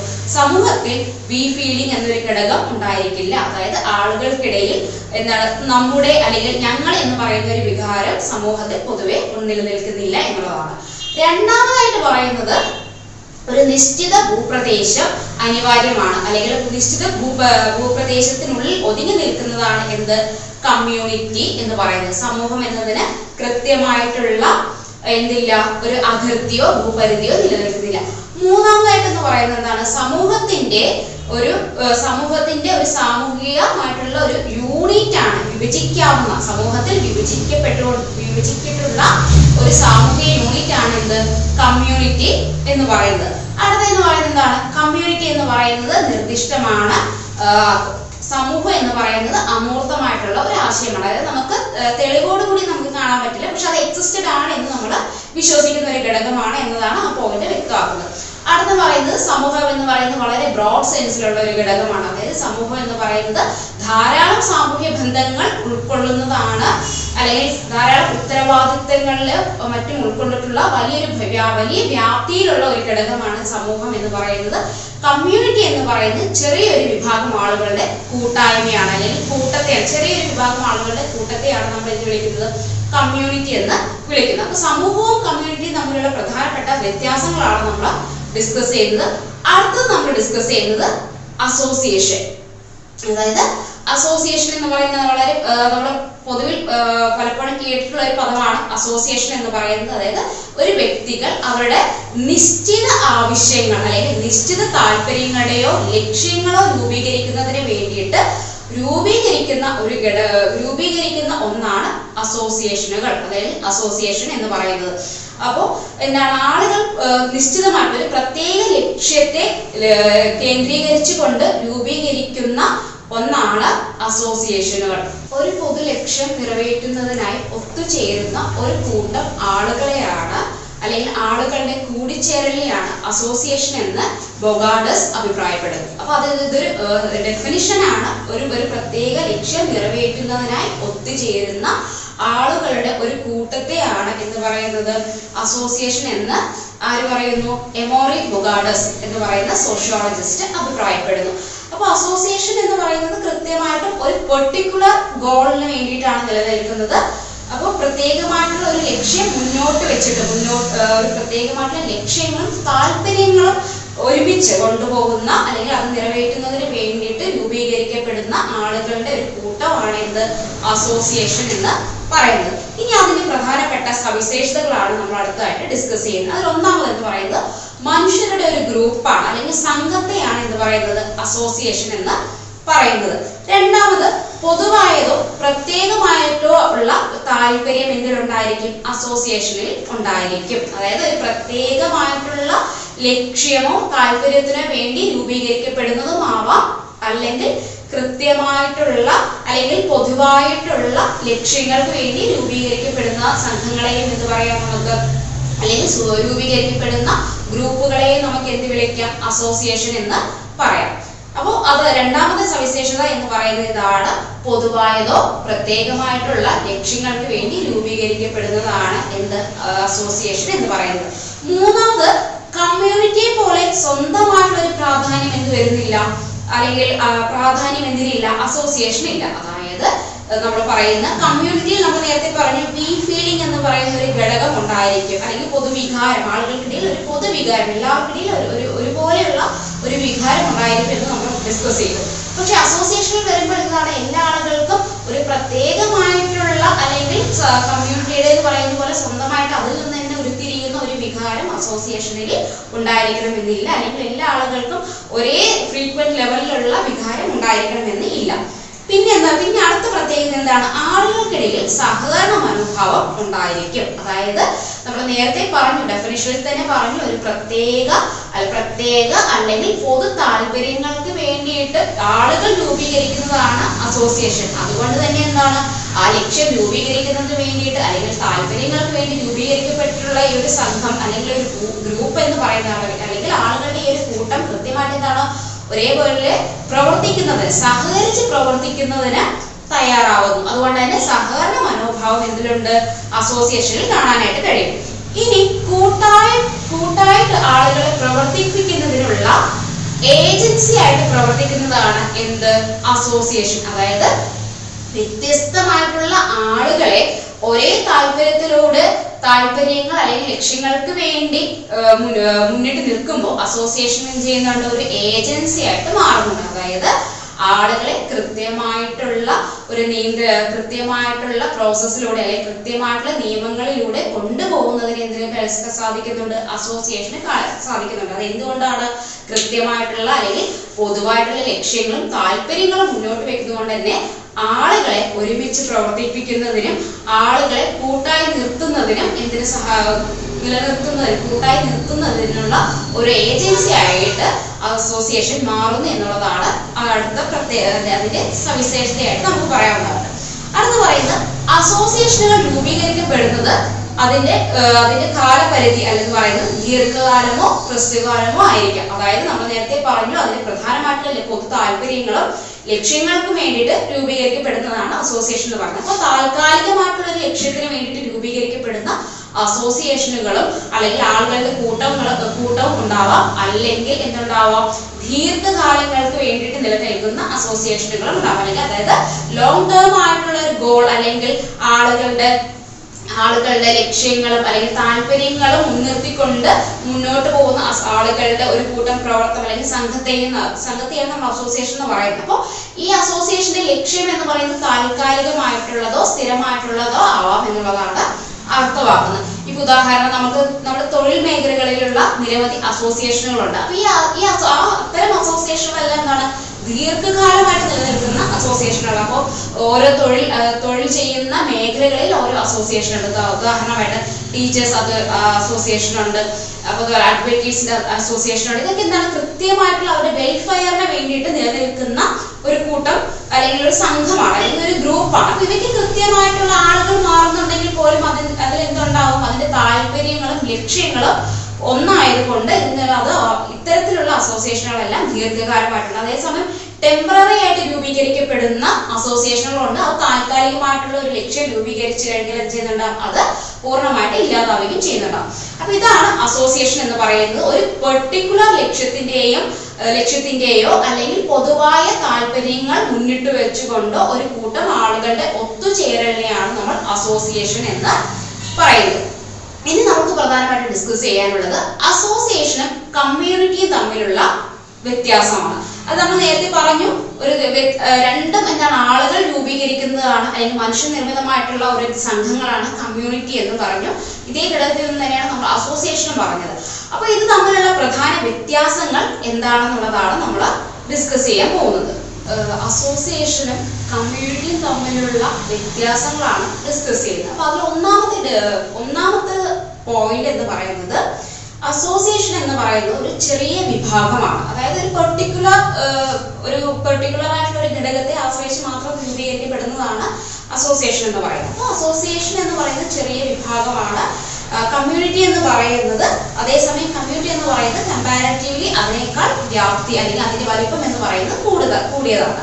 അപ്പൊ അപ്പോൾ അതിന്റെ ഘടകം അല്ലെങ്കിൽ അതിന്റെ സൈസ് എന്ന് പറയുന്നത് അസോസിയേഷൻ എന്ന് പറയുന്നത് ചെറിയ വിഭാഗമാണ്. അതായത് നമ്മൾ പെർട്ടിക്കുലർ നമ്മൾ ഉദാഹരണത്തിന് നമ്മൾ തൊഴിൽ മേഖലയായിട്ട് ബന്ധപ്പെട്ടാണ് എടുക്കുന്നെങ്കിൽ നമ്മൾ തൊഴിൽ ചെയ്യുന്ന മേഖലയിലെ അതാത് ജോലി ചെയ്യുന്ന ആളുകളുടെ ഒരു പെർട്ടിക്കുലർ ഗ്രൂപ്പാണ് അസോസിയേഷൻ എന്ന് പറയുന്നത്. അതേസമയം കമ്മ്യൂണിറ്റി എന്ന് പറയുന്നത് എന്താണ്? കുറച്ചുകൂടെ വലു അതിന്റെ വിസ്തൃതി എന്ന് പറയുന്നത് വിസ്തൃതി എന്നല്ല അതിന്റെ ഒരു വലിപ്പം എന്ന് പറയുന്നത് എന്താണ്? ഒരു പെർട്ടിക്കുലർ ഗ്യാങ് ഓഫ് ആളുകളാണ്. ഒരു പെർട്ടിക്കുലർ പെർട്ടിക്കുലർ മതത്തിന്റെയോ ഉദാഹരണത്തിന് നമ്മൾ അതിനൊരു മതത്തിലെടുക്കാം അപ്പൊ മതം എടുക്കുന്ന സമയത്ത് നമുക്കത് കൃത്യമായിട്ട് അതിനൊരു ചെറിയ വിഭാഗമായിട്ട് നമുക്ക് ഉൾപ്പെട ഉൾപ്പെടുത്താനായിട്ട് സാധിക്കില്ല. അപ്പൊ അതിന്റെ ക്വാണ്ടിറ്റി എന്ന് പറയുന്നത് കുറച്ചുകൂടെ വലിപ്പം കൂടിയതായിരിക്കും. അപ്പൊ അസോസിയേഷൻ എന്ന് പറയുന്നത് ചെറിയ വിഭാഗമാണ്. കമ്മ്യൂണിറ്റി എന്ന് പറയുന്നത് ഒരു വലിയ വിഭാഗം ആളുകൾ ഉൾക്കൊള്ളുന്നതാണ്. അതാണ് ഒന്നാമത്തെ ഡിഫറൻസ് രണ്ടാമതെന്ന് പറയുന്നത് ഒരു കമ്മ്യൂണിറ്റിക്കുള്ളിൽ ഉള്ളിൽ പലതരം അസോസിയേഷനുകൾ രൂപ രൂപീകരിക്കപ്പെടുന്നുണ്ട് എന്നുള്ളതാണ്. അതായത് കമ്മ്യൂണിറ്റിക്ക് അകത്ത് വരുന്നതാണ് എന്ത്? അസോസിയേഷൻ എന്ന് എന്ന് വേണമെങ്കിൽ നമുക്ക് പറയാം. അതായത് ഒരു ഒരു പെർട്ടിക്കുലർ കമ്മ്യൂണിറ്റിക്ക് അകത്ത് പലതരം അസോസിയേഷൻസുകൾ നമുക്ക് രൂപീകരിക്കാം. കാരണം അസോസിയേഷൻ എന്ന് പറയുന്നത് എന്താണ് നമുക്ക് പറഞ്ഞു? പൊതു താല്പര്യത്തിൽ പൊതു താല്പര്യത്തിന്റെയോ പ്രത്യേക ലക്ഷ്യത്തിന്റെയോ അടിസ്ഥാനത്തിൽ രൂപീകരിക്കപ്പെടുന്നതാണ് ഇത് അസോസിയേഷൻ എന്ന് പറയുന്നത്. ഒരു പെർട്ടിക്കുലർ കമ്മ്യൂണിറ്റിക്കകത്ത് ഒരേ താല്പര്യം വെച്ച് പുലർത്തുന്ന ആളുകളുടെ കൂട്ടായ്മയെ നമുക്ക് സ്വാഭാവികമായിട്ട് എന്ത് വിളിക്കാം? അസോസിയേഷൻ എന്ന് വിളിക്കാം. അപ്പൊ ആ ഒരു പെർസെപ്ഷനിലാണ് പറയുന്നത് എന്താണ്? ഒരു കമ്മ്യൂണിറ്റിക്കകത്ത് പലതരം അസോസിയേഷനുകൾ രൂപീകരിക്കാനായിട്ട് സാധിക്കും. അല്ലെങ്കിൽ സാധിക്കുന്നതാണ്. മൂന്നാമതായിട്ട് പറയുന്നത് അസോസിയേഷൻ എന്ന് പറയുന്നതാണ് കൃത്രിമമായിട്ട് രൂപീകരിക്കപ്പെടുന്നതാണ്. അതായത് നമ്മൾ നമ്മുടെ ആവശ്യാനുസരണം മാത്രം രൂപീകരിക്കപ്പെടുന്ന ഒരു ഘടകമാണ് എന്ത്? അസോസിയേഷൻ എന്ന് പറയുന്നത്. പക്ഷെ കമ്മ്യൂണിറ്റി എന്ന് പറയുന്നത് തീർത്തും കലർപ്പില്ല കലർപ്പില്ലാത്ത ഒരു ഘടകമാണ് കമ്മ്യൂണിറ്റി എന്ന് പറയുന്നത്. അടുത്തത് അസോസിയേഷനിലെ അംഗത്വത്തിന് എന്താണ്? കൃത്യമായിട്ടുള്ള പരിമിതമായിട്ടുള്ള പ്രാധാന്യം മാത്രമേ നിലനിൽക്കുന്നുള്ളൂ. അതായത് നമ്മളൊരു പെർട്ടിക്കുലർ അസോസിയേഷൻ ഏത് മെമ്പർ ഏത് അസോസിയേഷൻ മെമ്പർഷിപ്പ് മെമ്പർഷിപ്പിനെ നമുക്ക് പരിഗണിക്കാം. അപ്പൊ അതിന്റെ ഒരു മെമ്പർഷിപ്പ് അല്ലെങ്കിൽ അസോസിയേഷന്റെ ഒരു അംഗം അംഗമാവുന്ന സമയത്ത് അതിന് കൃത്യമായിട്ട് പരിമിതമായിട്ടുള്ള ഒരു പ്രാധാന്യം മാത്രമേ അംഗത്തിന് ലഭിക്കുള്ളൂ പക്ഷെ കമ്മ്യൂണിറ്റിയുടെ അംഗം എന്ന് പറയുന്നത് ഒരു കമ്മ്യൂണിറ്റിയുടെ ഒരു പെർട്ടിക്കുലർ കമ്മ്യൂണിറ്റിയുടെ അംഗമാണ് എന്ന് പറയുന്ന സമയത്ത് അല്ലെങ്കിൽ പെർട്ടിക്കുലർ കമ്മ്യൂണിറ്റിയുടെ വിഭാഗമാണ് അല്ലെങ്കിൽ അതിൽ ഉൾപ്പെടുന്ന ഒരാളാണെന്ന് പറയുമ്പോൾ അതിന് ലഭിക്കുന്ന പ്രാധാന്യം എന്താ എന്ന് പറയുന്നതാണ് ദീർഘകാലത്തേക്കുള്ളതാണ്. അപ്പൊ അതിന് ശാശ്വതമായിട്ടുള്ള ഒരു പരിഗണനയാണ് ലഭിക്കുന്നത്. അപ്പൊ അതിന് മെമ്പർഷിപ്പിന് ലഭിക്കുന്ന അല്ലെങ്കിൽ അതിലെ അംഗങ്ങൾക്ക് ലഭിക്കുന്ന പ്രാധാന്യം എന്ന് പറയുന്നത് വ്യത്യസ്തമാണ്. അസോസിയേഷനിൽ ഉൾപ്പെടുന്ന വ്യക്തിയുടെ പ്രാധാന്യം എന്ന് പറയുന്ന ഒരു വ്യക്തിക്ക് ലഭിക്കുന്ന പ്രാധാന്യം എന്ന് പറയുന്നത് വളരെ ലിമിറ്റഡ് ആണ് എന്നാണ് പറയുന്നത്. അതേസമയം കമ്മ്യൂണിറ്റിയിൽ എന്ന് പറയുന്നത് ലിമിറ്റഡ് അല്ല. ഒരു വ്യക്തി ഉദാഹരണത്തിന് ഇപ്പൊ നമ്മളൊരു പെർട്ടിക്കുലർ കാസ്റ്റോ മതമോ അല്ലെങ്കിൽ ഏത് ഘടകത്തെ എടുക്കുവാണെങ്കിൽ അതിന്റെ അകത്ത് ഒരു വ്യക്തി ജനിക്കുന്നത് മുതൽ അദ്ദേഹത്തിന്റെ കാലം അവസാനിക്കുന്ന വരെ എന്തുകൊണ്ട് ആ വ്യക്തിക്ക് ആ മതത്തിന്റെയോ ഒരു പെർട്ടിക്കുലർ ജാതിയുടെയോ ലഭിക്കുന്നതായിട്ടുള്ള ഒരു പ്രാധാന്യം ഇപ്പോഴും നിലനിൽക്കുന്നു എന്നുള്ളതാണ് പറയുന്നത്. അപ്പൊ അത് അത് ആ അർത്ഥത്തിലാണ് പറയുന്നത്. അതിന്റെ അംഗത്തിന്റെ അംഗത്വത്തിനുള്ള പ്രാധാന്യം എന്ന് പറയുന്നത് വ്യത്യസ്തമാണ്. അടുത്തതായിട്ട് ഡിസ്കസ് ചെയ്യുന്നത് ഇതേ ഘടകമാണ്. അസോസിയേഷനിലെ മെമ്പർഷിപ്പ് എന്ന് പറയുന്നത് അംഗത്വം എന്ന് പറയുന്നത് ഒരിക്കലും നിർബന്ധിതമല്ല. നമുക്ക് നമ്മുടെ താല്പര്യങ്ങളും ലക്ഷ്യങ്ങളും ഒരു വ്യക്തിക്ക് ഉണ്ടെങ്കിൽ മാത്രം അതായത് ഒരു പ്രത്യേകമായിട്ടുള്ള ലക്ഷ്യങ്ങളുടെയോ താല്പര്യങ്ങളുടെയോ അടിസ്ഥാനത്തിലാണല്ലോ അസോസിയേഷൻ എന്ന് പറയുന്നത് രൂപീകരിക്കുന്നത്. അപ്പൊ അതിന്റെ അംഗത്വം എന്ന് പറയുന്നതും എന്താണ്? വ്യക്തികളുടെ ആ വ്യക്തികളെ തീർത്തും വ്യക്തിയുടെ ഇഷ്ടത്തെ ആശ്രയിച്ച് മാത്രമായിരിക്കും നിലനിൽക്കുന്നത് എന്നാൽ സൊസൈറ്റിയുടെ എന്ന് പറയുന്നത് അങ്ങനെയല്ല. കാരണം എന്താ ഒരു വ്യക്തി ജനിക്കുന്നത് ജനിക്കുന്നത് മുതൽ അല്ലെങ്കിൽ ഒരു കമ്മ്യൂണിറ്റിയുടെ അംഗത്വം എന്ന് പറയുന്നത് കൃത്യമായിട്ട് ഒരു വ്യക്തി ജനിക്കുന്നത് മുതൽ ആ കമ്മ്യൂണിറ്റിയുടെ അംഗമാണ്. അപ്പൊ മെമ്പർഷിപ്പ് എന്ന് പറയുന്നത് ജന്മനാ ലഭിക്കുന്നതാണ്. കമ്മ്യൂണിറ്റിയുടെ മെമ്പർഷിപ്പ് എന്ന് പറയുന്നത് സ്വാഭാവികമായിട്ടും ഒരു വ്യക്തിയുടെ ജന്മം കൊണ്ട് ലഭിക്കുന്നതാണ്. അസോസിയേഷൻ എന്ന് പറയുന്നത് സ്വാഭാവികമായിട്ടും വ്യക്തിയുടെ ഇഷ്ടത്തിന്റെ അടിസ്ഥാനത്തിൽ വ്യക്തിയുടെ താല്പര്യങ്ങളും ലക്ഷ്യങ്ങളുടെയും അടിസ്ഥാനത്തിൽ മാത്രം നിലനിൽക്കുന്ന അംഗത്വമാണ്. അപ്പൊ അത് നിർബന്ധിതമല്ല. കമ്മ്യൂണിറ്റിയുടേതെന്ന് പറയുന്നത് ജന്മനാ ലഭിക്കുന്ന അംഗത്വമാണ്. അപ്പൊ അതാണ് പ്രധാനമായിട്ട് പ്രധാനമായിട്ട് നമുക്ക് പരിഗണിക്കാവുന്ന ഒരു വ്യത്യ- വ്യത്യാസം. ഇനി അടുത്ത അടുത്തതായിട്ട് പറയുന്നത് കമ്മ്യൂണിറ്റിയിലെ വികാരങ്ങൾ കുറച്ചുകൂടെ കൂടുതലാണ്. നേരത്തെ പറഞ്ഞു ആളുകൾക്കിടയിലുള്ള വൈകാരികമായിട്ടുള്ള ബന്ധം ആളുകൾക്കിടയിൽ ഉണ്ടായിരിക്കുന്ന ഉണ്ടായിരിക്കും എന്നുള്ളതാണ് കമ്മ്യൂണിറ്റിയുടെ പ്രത്യേകത. പക്ഷെ പക്ഷേ അസോസിയേഷൻ എന്ന് പറയുന്ന ആളുകൾക്കിടയിലുള്ള ഒരു വൈകാരിക ബന്ധം ഉണ്ടാവണമെന്നില്ല. കാരണം ലക്ഷ്യങ്ങൾക്ക് വേണ്ടി മാത്രം ഫോം ചെയ്തിട്ടുള്ളതാണ്. അപ്പോൾ അത് ലക്ഷ്യങ്ങൾ പൂർത്തീകരിക്കുന്നതോടുകൂടി നമ്മൾ നേരത്തെ പറഞ്ഞു ലക്ഷ്യങ്ങൾ പൂർത്തീകരിക്കുന്നതോടുകൂടി അസോസിയേഷന്റെ അസോസിയേഷൻ എന്ന് പറയുന്നത് നിലനിൽക്കുകയോ ഇല്ലാതാവുകയോ ചെയ്യാം. അപ്പോൾ ആളുകൾക്കിടയിൽ വൈകാരികമായിട്ടുള്ള ബന്ധം അല്ലെങ്കിൽ അടുപ്പ് എന്ന് പറയുന്നത് എന്തിലുണ്ടാവില്ല അസോസിയേഷനിൽ ഉണ്ടാവില്ല. അതൊരു ലക്ഷ്യത്തിന് വേണ്ടിയിട്ട് അല്ലെങ്കിൽ താല്പര്യങ്ങളുടെയും അടിസ്ഥാനത്തിൽ മാത്രം വരുന്ന ഒരു ഘടകമാണ്. അപ്പൊ അവിടെ വൈകാരികമായിട്ടുള്ള ഒരു അടുപ്പം ആളുകൾക്കിടയിൽ ഉണ്ടാകണമെന്നില്ല പക്ഷെ കമ്മ്യൂണിറ്റിയിൽ അപ്രകാരമല്ല. കമ്മ്യൂണിറ്റിയിൽ എന്താണ് ബി ഫീലിംഗ് എന്ന് പറയുന്ന ഒരു ഘടകം. ബി ഫീലിംഗ് എന്ന് പറയുന്ന ഒരു കോൺസെപ്റ്റ് എന്ത് വരുന്ന എന്തിൽ വരുന്നുണ്ട്? കമ്മ്യൂണിറ്റിയിൽ വരുന്നത് അപ്പൊ വൈകാരികമായിട്ടുള്ള അടുപ്പം ആളുകൾക്കിടയിൽ ഉണ്ടാകുന്നത് കമ്മ്യൂണിറ്റിയിലാണ് അടുത്തായിട്ട് പറയുന്നത് നമ്മൾ ഡിസ്കസ് ചെയ്യുന്നത് അസോസിയേഷൻ എന്ന് പറയുന്നത് കൃത്യമായിട്ടുള്ള ഒരു ഔദ്യോഗികമായിട്ടുള്ള ഘടകമാണ്. അപ്പോൾ ഔദ്യോഗികമായിട്ടുള്ള ഓഫീസ് അല്ലെങ്കിൽ അതിന്റെ ഒരു അഡ്മിനിസ്ട്രേഷൻ ബോഡി മുതലായ ഘടകങ്ങൾ എന്തിലുണ്ടാവും? അസോസിയേഷനിൽ ഉണ്ടാവും. കമ്പാരിറ്റീവ് കമ്മ്യൂണിറ്റിയിൽ എന്ന് പറയുന്നത് കൃത്യമായിട്ട് ഒരു ഔപചാരികത കമ്മ്യൂണിറ്റിയിൽ ഉണ്ടാവണം ഉണ്ടാവില്ല. പിന്നെ അടുത്ത് പറയുന്നത് അസോസിയേഷനിൽ റിട്ടേൺ ആയിട്ടുള്ളതും അൺറിട്ടേൺ ആയിട്ടുള്ളതും അതായത് എഴുതപ്പെട്ടിട്ടുള്ളതും എഴുതപ്പെടാത്തതുമായിട്ടുള്ള നിയമങ്ങൾ ഉണ്ട്. എന്നാൽ കമ്മ്യൂണിറ്റി എന്ന് പറയുന്നത് എന്താണ്? തീർത്തും ആചാരത്തിന്റെയും അനുഷ്ഠാനത്തിന്റെയും വിശ്വാസത്തിന്റെയും എല്ലാം അടിസ്ഥാനത്തിൽ രൂപപ്പെടുന്നതാണ് കമ്മ്യൂണിറ്റി എന്ന് പറയുന്നത്. അപ്പൊ കമ്മ്യൂണിറ്റിയിൽ സ്വാഭാവികമായിട്ടുള്ള ഒരു റിട്ടേൺ ഡോക്യുമെന്റ്സ് അല്ലെങ്കിൽ റിട്ടേൺ ലോ എന്ന് പറയുന്നത് നിലനിൽക്കണമെന്ന് യാതൊരു നിർബന്ധവുമില്ല. അതുകൊണ്ട് തന്നെ ആളുകളുടെ വിശ്വാസത്തിന്റെയും മൂല്യങ്ങളുടെയും മറ്റും നിയന്ത്രണത്തിൽ വരുന്നതാണ് എന്ത്? കമ്മ്യൂണിറ്റി എന്ന് പറയുന്നത്. അപ്പൊ കമ്മ്യൂണിറ്റിയിലെ കമ്മ്യൂണിറ്റിയിൽ വരുന്ന ഘടകങ്ങൾ അല്ലെങ്കിൽ കമ്മ്യൂണിറ്റിയിൽ ഉൾപ്പെടുന്ന കാര്യങ്ങൾക്കൊന്നും തന്നെ എന്താണ് കൃത്യമായിട്ടുള്ള ഒരു റിട്ടേൺ ഡോക്യുമെന്റ് എന്ന് പറയുന്നതോ അല്ലെങ്കിൽ കൃത്യമായിട്ട് നിർബന്ധിതമായിട്ട് ഫോളോ ചെയ്യേണ്ടതാണ് എന്ന് പറയുന്ന അനുശാസിക്കുന്ന ഒരു നിയമസംഹിതയോ എന്തിലുണ്ടാവുന്നില്ല. കമ്മ്യൂണിറ്റിയിൽ ഉണ്ടാവുന്നില്ല പക്ഷെ അസോസിയേഷനിലേക്ക് വരുന്ന സമയത്ത് നമ്മളൊരു അസോസിയേഷൻ മെമ്പർ ആവുന്ന സമയത്ത് അല്ലെങ്കിൽ അസോസിയേഷനിൽ നമ്മളൊരു അംഗത്വം എടുക്കുന്നതോടുകൂടി ആ അസോസിയേഷനെ നമ്മൾ നേരത്തെ പറഞ്ഞു കൃത്യമായിട്ടുള്ള ഒരു ജനറൽ ബോ ഒരു അഡ്മിനിസ്ട്രേഷൻ ബോഡി ഉണ്ടാവും അല്ലെങ്കിൽ അതിനൊരു ഓഫീസ് എന്ന് പറയുന്ന ഒരു ഘടകമെല്ലാം ഉണ്ടായിരിക്കും അപ്പൊ അതൊക്കെ ഉണ്ടാകുമ്പോൾ അതിന് കൃത്യമായിട്ട് പാലിക്കപ്പെടേണ്ട അതിൽ അംഗങ്ങൾ വെച്ച് പുലർത്തേണ്ട മാനദണ്ഡങ്ങൾ ഉണ്ടാവാം. കൃത്യമായിട്ടുള്ള നിയമങ്ങൾ ഉണ്ടാവും. ഓരോ വ്യക്തിക്കും വ്യക്തിയും ചെയ്യേണ്ട ചുമതലകൾ കൃത്യമായിട്ട് റിട്ടേൺ ചെയ്യപ്പെട്ടിട്ടുണ്ടാവാം. റിട്ടേൺ ചെയ്യപ്പെട്ടിട്ടുണ്ടാവാം. അല്ലാതെയും വേണം അപ്പോൾ റിട്ടേൺ ആയിട്ടുള്ളതും അൺറിട്ടേൺ ആയിട്ടുള്ള ഘടകങ്ങൾ എന്തിലുണ്ട്? അസോസിയേഷനിലുണ്ട് കമ്മ്യൂണിറ്റിയിൽ എന്തില്ല? കമ്മ്യൂണിറ്റി കൃത്യമായിട്ടും ആളുകളുടെ അബ്സ്ട്രാക്ട് ലെവലിൽ നിലനിൽക്കുന്ന. അല്ലെങ്കിൽ പരമ്പരാഗതമായിട്ട് നമ്മൾ കൈമാറി വരുന്ന ഒരു ഘടകമാണ് എന്ത്? കമ്മ്യൂണിറ്റിയിൽ നിലനിൽക്കുന്ന നിയമങ്ങൾ എന്ന് പറയുന്നത്. കൃത്യമായിട്ട് നമ്മൾ ഓരോ വ്യക്തിയും അല്ലെങ്കിൽ ഒരു വ്യക്തി അല്ലെങ്കിൽ ഒരു മതം ഒരു പെർട്ടിക്കുലർ കമ്മ്യൂണിറ്റി അല്ലെങ്കിൽ സമുദായം വെച്ചു പുലർത്തുന്ന വിശ്വാസത്തിന്റെയും അനുഷ്- അനുഷ്ഠാനത്തിന്റെയും മൂല്യങ്ങളുടെയും എല്ലാം അടിസ്ഥാനത്തിൽ മാത്രം നിലനിൽക്കുന്ന ഒന്നാണ് ഒന്നാണ് കമ്മ്യൂണിറ്റി കമ്മ്യൂണിറ്റി എന്ന് പറയുന്നത്. ഇനി നമ്മൾ അടുത്ത് ഡിസ്കസ് ചെയ്യുന്നത് അസോസിയേഷനും സൊസൈറ്റിയും തമ്മിലുള്ള വ്യത്യാസമാണ്.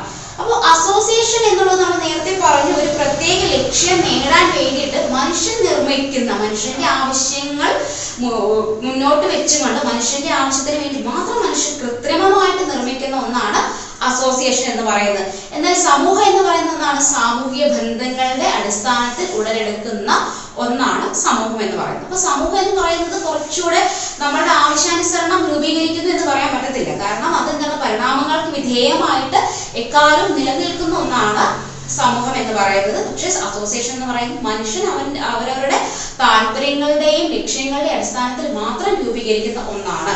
രണ്ടാമത് എന്ന് പറയുന്നത് മനുഷ്യന്റെ തുടക്കം മുതൽക്ക് അല്ലെങ്കിൽ മനുഷ്യരാശി ഉണ്ടായ കാലം മുതൽക്ക് തന്നെ എന്താണ് സൊസൈറ്റി എന്ന് പറയുന്നത് അല്ലെങ്കിൽ സമൂഹം എന്ന് പറയുന്നത് നിലനിൽക്കുന്നുണ്ട്. അതിന്റെ അതിന്റെ ഘടനയിൽ മാറ്റം വന്നിരിക്കുന്നു എന്ന് മാത്രമാണ് വ്യത്യാസം. പക്ഷെ അസോസിയേഷൻ എന്ന് പറയുന്നത് എന്താണ്?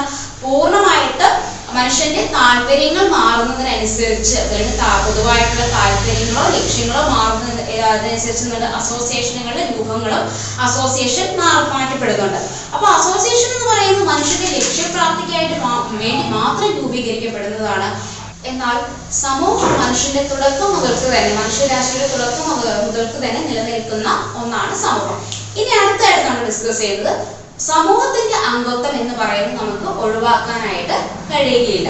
അതേസമയം അസോസിയേഷൻ എന്ന് പറയുന്നത് സ്വാഭാവികമായിട്ടും എന്താണ്? ഓപ്ഷണൽ ആണ്. നമുക്ക് താല്പര്യം ഉണ്ടെങ്കിൽ മാത്രം അതിന്റെ അംഗത്വം എന്നത് സ്വീകരിച്ചാൽ മതി. സ്വാഭാവികമായിട്ട് ഒരു വ്യക്തികളുടെ ഇഷ്ട ഇഷ്ടത്തിന്റെയും താല്പര്യങ്ങളുടെയും അഭിരുചികളുടെയും അടിസ്ഥാനത്തിൽ മാത്രം വരുന്ന ഘടകമാണ് എന്ത്? അസോസിയേഷൻ എന്ന് പറയുന്നത്. സമൂഹത്തിന്റെ അംഗത്വം എന്ന് പറയുന്നത് ഒരു വ്യക്തിയുടെ ജനനം മുതൽക്ക് തന്നെ എന്താണ്? ആ വ്യക്തി സമൂഹത്തിന്റെ അംഗമാണ്. അത് എന്നതാണ് പ്രത്യേകത. അടുത്തത് നമ്മൾ അടുത്തായിട്ട് നമ്മൾ ഡിസ്കസ് ചെയ്യുന്നു. ഇത് ഡിഫറൻസ് ഡിഫറൻസിലെ ഏറ്റവും അവസാനത്തെ പോയിന്റ് ആണ്.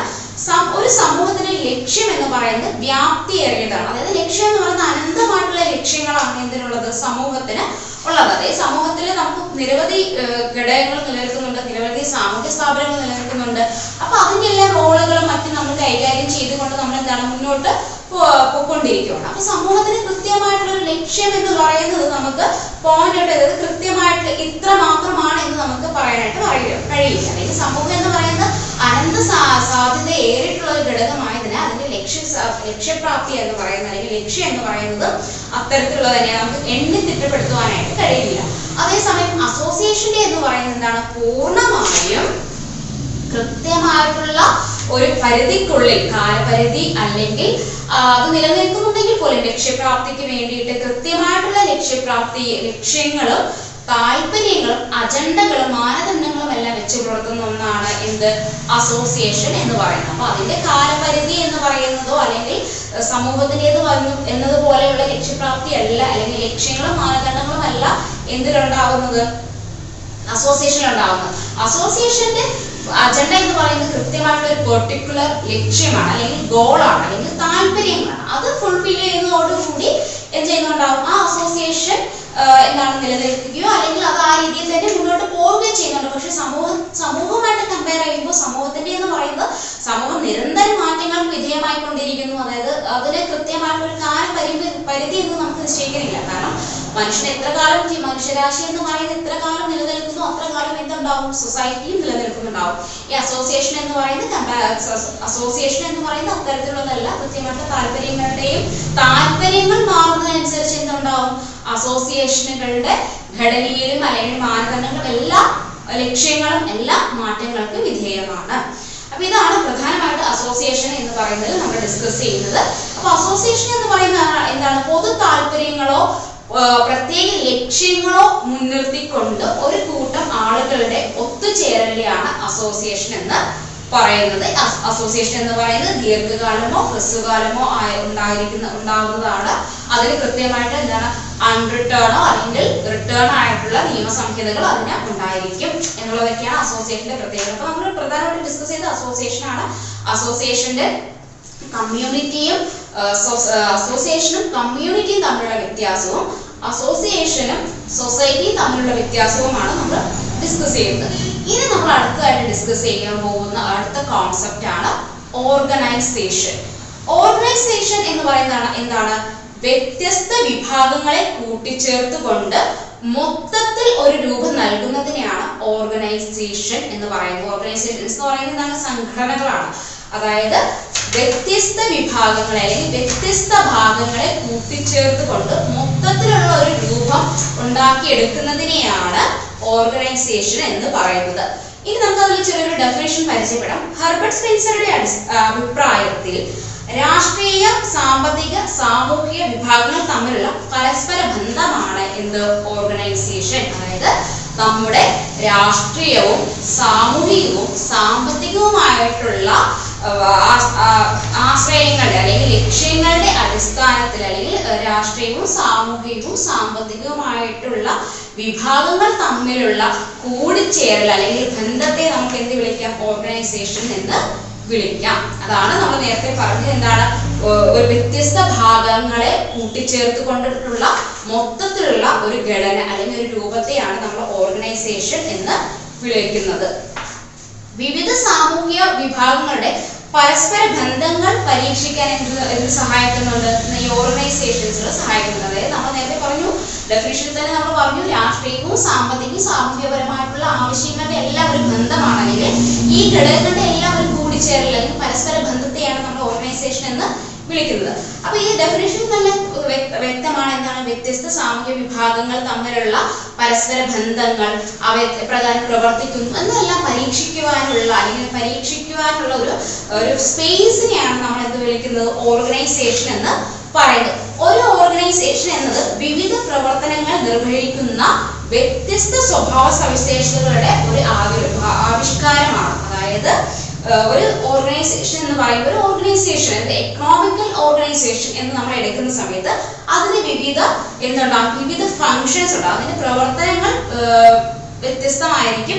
അതോടൊപ്പം തന്നെ അതിന്റെ സവിശേഷതകൾ എന്ന് പറയുന്നത് എന്തായിരിക്കും? വ്യത്യസ്ത സാമ്പത്തിക സ്ഥാപനങ്ങൾ കൂടിച്ചേർന്നുകൊണ്ട് എന്ത് ചെയ്യുന്നുണ്ട് ഒരു സാമ്പത്തിക ഘടന നിർണയിക്കുന്നുണ്ട് അതാണ് പറയുന്നത്. അതായത് വ്യത്യസ്ത സ്വഭാവ സവിശേഷതകൾ കൂടിച്ചേർന്നിട്ടുള്ള വ്യത്യസ്ത വിഭാഗങ്ങളുടെ ഒരു കൂടിച്ചേരലിന്റെ ഘടനയാണ് നമ്മൾ എന്ത് വിളിക്കുന്നത്? ഓർഗനൈസേഷൻ എന്ന് പറയുന്നത്. അപ്പൊ അതിന്റെ പ്രവർത്തനം എന്ന് പറയുന്നതാണ്? ഏകോപിപ്പിക്കുക എന്നുള്ളതാണ് ഓർഗനൈസേഷന്റെ പ്രധാന പ്രവർത്തന ലക്ഷ്യം.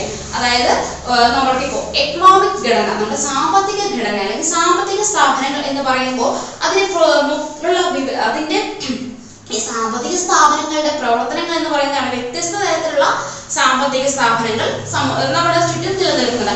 അപ്പൊ ഇവയുടെ എല്ലാം പ്രവർത്തനങ്ങൾ എന്ന് പറയുന്നത് വിവിധ വ്യത്യസ്ത ഫങ്ഷൻസ് ആണ് ഓരോ സ്ഥാപനവും ചെയ്യുന്നത്. ഉദാഹരണം ഇപ്പൊ ബാങ്കിങ് സെക്ടറിൽ ചെയ്യുന്ന മേഖ കാര്യങ്ങളല്ല എന്താണ് ഒരു വ്യവസായിക രംഗത്തേക്ക് വരുന്നത്. വ്യവസായിക രംഗത്തേക്ക് വരുന്നത്. അല്ലെങ്കിൽ ചെറുകിട ചെറുകിട കച്ചവടം ഒക്കെ ചെയ്യുന്ന സമയത്ത് വരുന്നുണ്ടല്ലോ. അപ്പൊ ഓരോ സ്ഥാപനവും നമ്മുടെ ബാങ്ക് ചെയ്യുന്ന അതേ ഫങ്ഷൻ അല്ല എന്ത് ചെയ്യുന്നുണ്ട്? ഒരു കച്ചവടക്കാർ ചെയ്യുന്നത്. അതായത് നമ്മുടെ പണമാണ് മാധ്യമ മാർഗമെങ്കിൽ പോലും അവർ ചെയ്യുന്ന ധർമ്മങ്ങൾ ഫംഗ്ഷൻ എന്ന് പറയുന്നത് എന്താണ് വ്യത്യസ്തമാണ്. അപ്പൊ വ്യത്യസ്ത സ്വഭാവ സവിശേഷതകൾ ഉൾപ്പെടുന്ന സ്ഥാപനങ്ങൾ അല്ലെങ്കിൽ വ്യത്യസ്ത സ്വഭാവ സവിശേഷതകൾ ഉൾപ്പെടുന്ന ഘടകങ്ങളും ഘടകങ്ങളും അവയുടെ പൊതുവായിട്ടുള്ള പ്രവർത്തനങ്ങൾ ഉൾപ്പെടുന്ന ഒരു ആവിഷ്കാരം അല്ലെങ്കിൽ ഒരു ഘടനയാണ് നമ്മൾ ഓർഗനൈസേഷൻ എന്ന് വിളിക്കുന്നത്. ഇത് എന്തെങ്കിലും ചെയ്യുന്നതിനുള്ള അതായത് നമ്മളുടെ പെർട്ടിക്കുലർ ആയിട്ടുള്ള എന്തെങ്കിലും ഒരു ആക്റ്റീവ് ആയിട്ടുള്ള ഒരു സംഘടനയാണ് എന്തെങ്കിലും ചെയ്യുന്നതിനുള്ള അല്ലെങ്കിൽ എന്തെങ്കിലും പ്രവർത്തിക്കുന്നതിനുള്ള ഒരു ആക്റ്റീവ് ആയിട്ടുള്ള ഒരു ഗ്രൂപ്പിനെയാണ് നമ്മൾ എന്ത് വിളിക്കുന്നത്? ഗ്രൂപ്പിനെയാണ് നമ്മൾ ഓർഗനൈസേഷൻ എന്ന് വിളിക്കാം എന്ന് ഓക്ബോൺ ആൻഡ് നിംകോഫ് അഭിപ്രായപ്പെടുന്നു. അതായത് ബന്ധ വ്യത്യസ്തമായിട്ടുള്ള ഏതെങ്കിലും തരത്തിലുള്ള പ്രവർത്തികൾ ചെയ്യുന്നതിനുള്ള ആക്റ്റീവ് ആയിട്ടുള്ള അല്ലെങ്കിൽ സജീവമായിട്ട് പ്രവർത്തിക്കുന്ന ഒരു ഘടനയാണ് അല്ലെങ്കിൽ ഒരു ഉപകരണമാണ് ഉപകരണമാണ് ഓർഗനൈസേഷൻ എന്ന് ഓക്ബോൺ ആൻഡ് നിംകോഫ് എന്ന് പറയുന്ന സാമൂഹ്യ ശാസ്ത്രജ്ഞ ഓർഗനൈസേഷനെ വിളിക്കുന്നു. അതായത് എന്തെങ്കിലും ഒരു പ്രവർത്തനം എന്ന് ഉദ്ദേശിക്കുന്നത് നമ്മൾ നേരത്തെ പറഞ്ഞു വ്യത്യസ്ത സ്വഭാവ സവിശേഷതകൾ ഉൾക്കൊള്ളുന്ന വ്യത്യസ്ത സ്വഭാവ സവിശേഷതകൾ ഉൾപ്പെടുന്ന ഒരു സംവിധാനം. അതിന്റെ പ്രധാന ധർമ്മം എന്ന് പറയുന്നത് എന്താണ്? കൃത്യമായിട്ട് നമ്മൾ നേരത്തെ പറഞ്ഞിട്ടുള്ള സാമ്പത്തികമായിട്ടുള്ള ഒരു ഘടന. അതായത് കൃത്യമായിട്ടുള്ള വിവിധ പ്രവർത്തനങ്ങളിൽ ഏർപ്പെടുന്ന വ്യത്യസ്ത വ്യത്യസ്ത സ്വഭാവ സവിശേഷതകൾ ഉള്ളതും എന്നാൽ വിവിധ പ്രവർത്തനങ്ങളിലൂടെ രൂപീകരിക്കപ്പെടുന്നതുമായിട്ടുള്ള അതായത് രൂപീകരിക്കപ്പെടുന്നതുമായിട്ടുള്ള ഒരു മൊത്തത്തിലുള്ള ഒരു രൂപഘടനയുണ്ടല്ലോ. അതായത് നമ്മൾ പറഞ്ഞു വരുന്നത് പ്രകാരമാണ് അതായത് നമുക്ക് നമ്മുടെ സാമ്പത്തിക സ്ഥാപനങ്ങൾ എന്ന് പറയുമ്പോൾ അതിന്റെ സാമ്പത്തിക സ്ഥാപനങ്ങൾ എന്ന് പറയുമ്പോൾ നമ്മുടെ സമൂഹത്തിൽ എന്തുണ്ട്? പല തരത്തിലുള്ള സാമ്പത്തിക ഇടപാടുകൾ നടത്തുന്ന സ്ഥാപനങ്ങളുണ്ട്. അപ്പൊ അവരുടെ പ്രവർത്തനങ്ങൾ റൂൾസ് ആൻഡ് റെഗുലേഷൻസ് അവർ മുന്നോട്ട് വെക്കുന്ന നിയമങ്ങൾ എല്ലാം വ്യത്യസ്തമാണ്. പക്ഷെ ഈ സാമ്പത്തിക സ്ഥാപനങ്ങളുടെ എല്ലാം തന്നെ മൊത്തത്തിലുള്ള ഘടന എന്ന് പറയുന്നത് അല്ലെങ്കിൽ ലക്ഷ്യം അല്ലെങ്കിൽ പ്രവർത്തനം എന്ന് പറയുന്നത് എന്താണ്? അല്ലെങ്കിൽ സാമ്പത്തിക സ്ഥാപനങ്ങൾ എന്ന് പറയുമ്പോൾ നമ്മുടെ മനസ്സിലേക്ക് കടന്നു വരുന്ന ഒരു കോൺസെപ്റ്റ് ഉണ്ടല്ലോ. ഒരു മൊത്തത്തിലുള്ള ഒരു ആശയം ഉണ്ടല്ലോ. ആ ആശയത്തെയാണ് എന്ന് പറയുന്നത്? ആ ആശയവും ഉൾക്കൊള്ളുന്നതാണ് ഓർഗനൈസേഷൻ അപ്പൊ ഈ ഓർഗനൈസേഷന്റെ ആക്റ്റീവായിട്ടുള്ള പ്രവർത്തന ഗ്രൂപ്പിനെയാണ് എന്ത്? ഗ്രൂപ്പിന് ഗ്രൂപ്പിനെ ഈ സജീവമായിട്ട് പ്രവർത്തിക്കുന്ന ഗ്രൂപ്പിനെ നമുക്ക് ഓർഗനൈസേഷൻ എന്ന് വിളിക്കാം എന്നാണ് ഓക്ബോൺ ആൻഡ് നിക്കോഫ് അഭിപ്രായപ്പെടുന്നത്. ഇനി ഇതിന്റെ പ്രധാനപ്പെട്ട സവിശേഷതകളാണ് നമ്മൾ ഡിസ്കസ് ചെയ്യും ഓർഗനൈസേഷന്റെ ഓർഗനൈസേഷന്റെ ഒന്നാമത്തെ സവിശേഷത എന്ന് പറയുന്നത് ഒരു നിശ്ചിത ഉദ്ദേശ ലക്ഷ്യം ഉണ്ടായിരിക്കും. അതായത് ഓർഗനൈസേഷനെ സംബന്ധിച്ചിടത്തോളം കൃത്യമായിട്ടുള്ള ലക്ഷ്യം അത് എന്തിനു വേണ്ടിയിട്ടാണ് ഈ ഒരു ഘടന നിലനിൽക്കുന്നത്? ഓർഗനൈസേഷൻ അല്ലെങ്കിൽ ഈ സംഘടന എന്തിനു വേണ്ടിയിട്ട് രൂപീകരിക്കപ്പെട്ടിരിക്കുന്നു എന്നതിനെ പറ്റിയിട്ട് വ്യക്തമായിട്ടുള്ള ധാരണ അല്ലെങ്കിൽ ഉദ്ദേശ ലക്ഷ്യം എന്നുള്ളത് സംഘടനയിലെ അംഗങ്ങൾക്കിടയിൽ ഉണ്ടായിരിക്കും. അതായത് കൃത്യമായിട്ടുള്ള ഉദ്ദേശ ലക്ഷ്യം ഉദ്ദേശ ലക്ഷ്യം ഉണ്ടായിരിക്കും. രണ്ടാമതെന്ന് പറയുന്നത് അംഗങ്ങൾക്കിടയിൽ ഏക അഭിപ്രായം ഉണ്ടായിരിക്കും. അതായത് നമ്മൾ നേരത്തെ പറഞ്ഞു ഉദ്ദേശ ലക്ഷ്യം ഉള്ളത് കൊണ്ട് തന്നെ ആളുകൾക്കിടയിൽ പൊതുവായിട്ട് ഒരു അഭിപ്രായം മാത്രമേ നിലനിൽക്കുള്ളൂ. അതായത് നമ്മൾ പറയുന്നത് പെർട്ടിക്കുലർ ആയിട്ടുള്ള ഒരു സംഘടനയുടെ കാര്യമാണ് പറയുന്നത്. അത് ഏത് സംഘടനയായിരിക്കാം? സാമൂഹ്യ സംഘടനകളാവാം സാമ്പത്തിക സംഘടനകളാവാം രാഷ്ട്രീയ സംഘടനകളാവാം. അപ്പൊ ഏത് സംഘടനകളിലേക്ക് വരുന്ന സമയത്തും അല്ലെങ്കിൽ സംഘടനകൾ വരുമ്പോൾ സാമൂഹ്യ സംഘടനകൾ എന്ന് പറയുമ്പോൾ അതിൽ സ്വാഭാവികം നമ്മൾ നമ്മൾ ഉൾപ്പെടുത്തുന്ന എന്താണ് ക്ലബുകൾ ക്ലബുകൾ നമുക്ക് ഉൾപ്പെടുത്താം.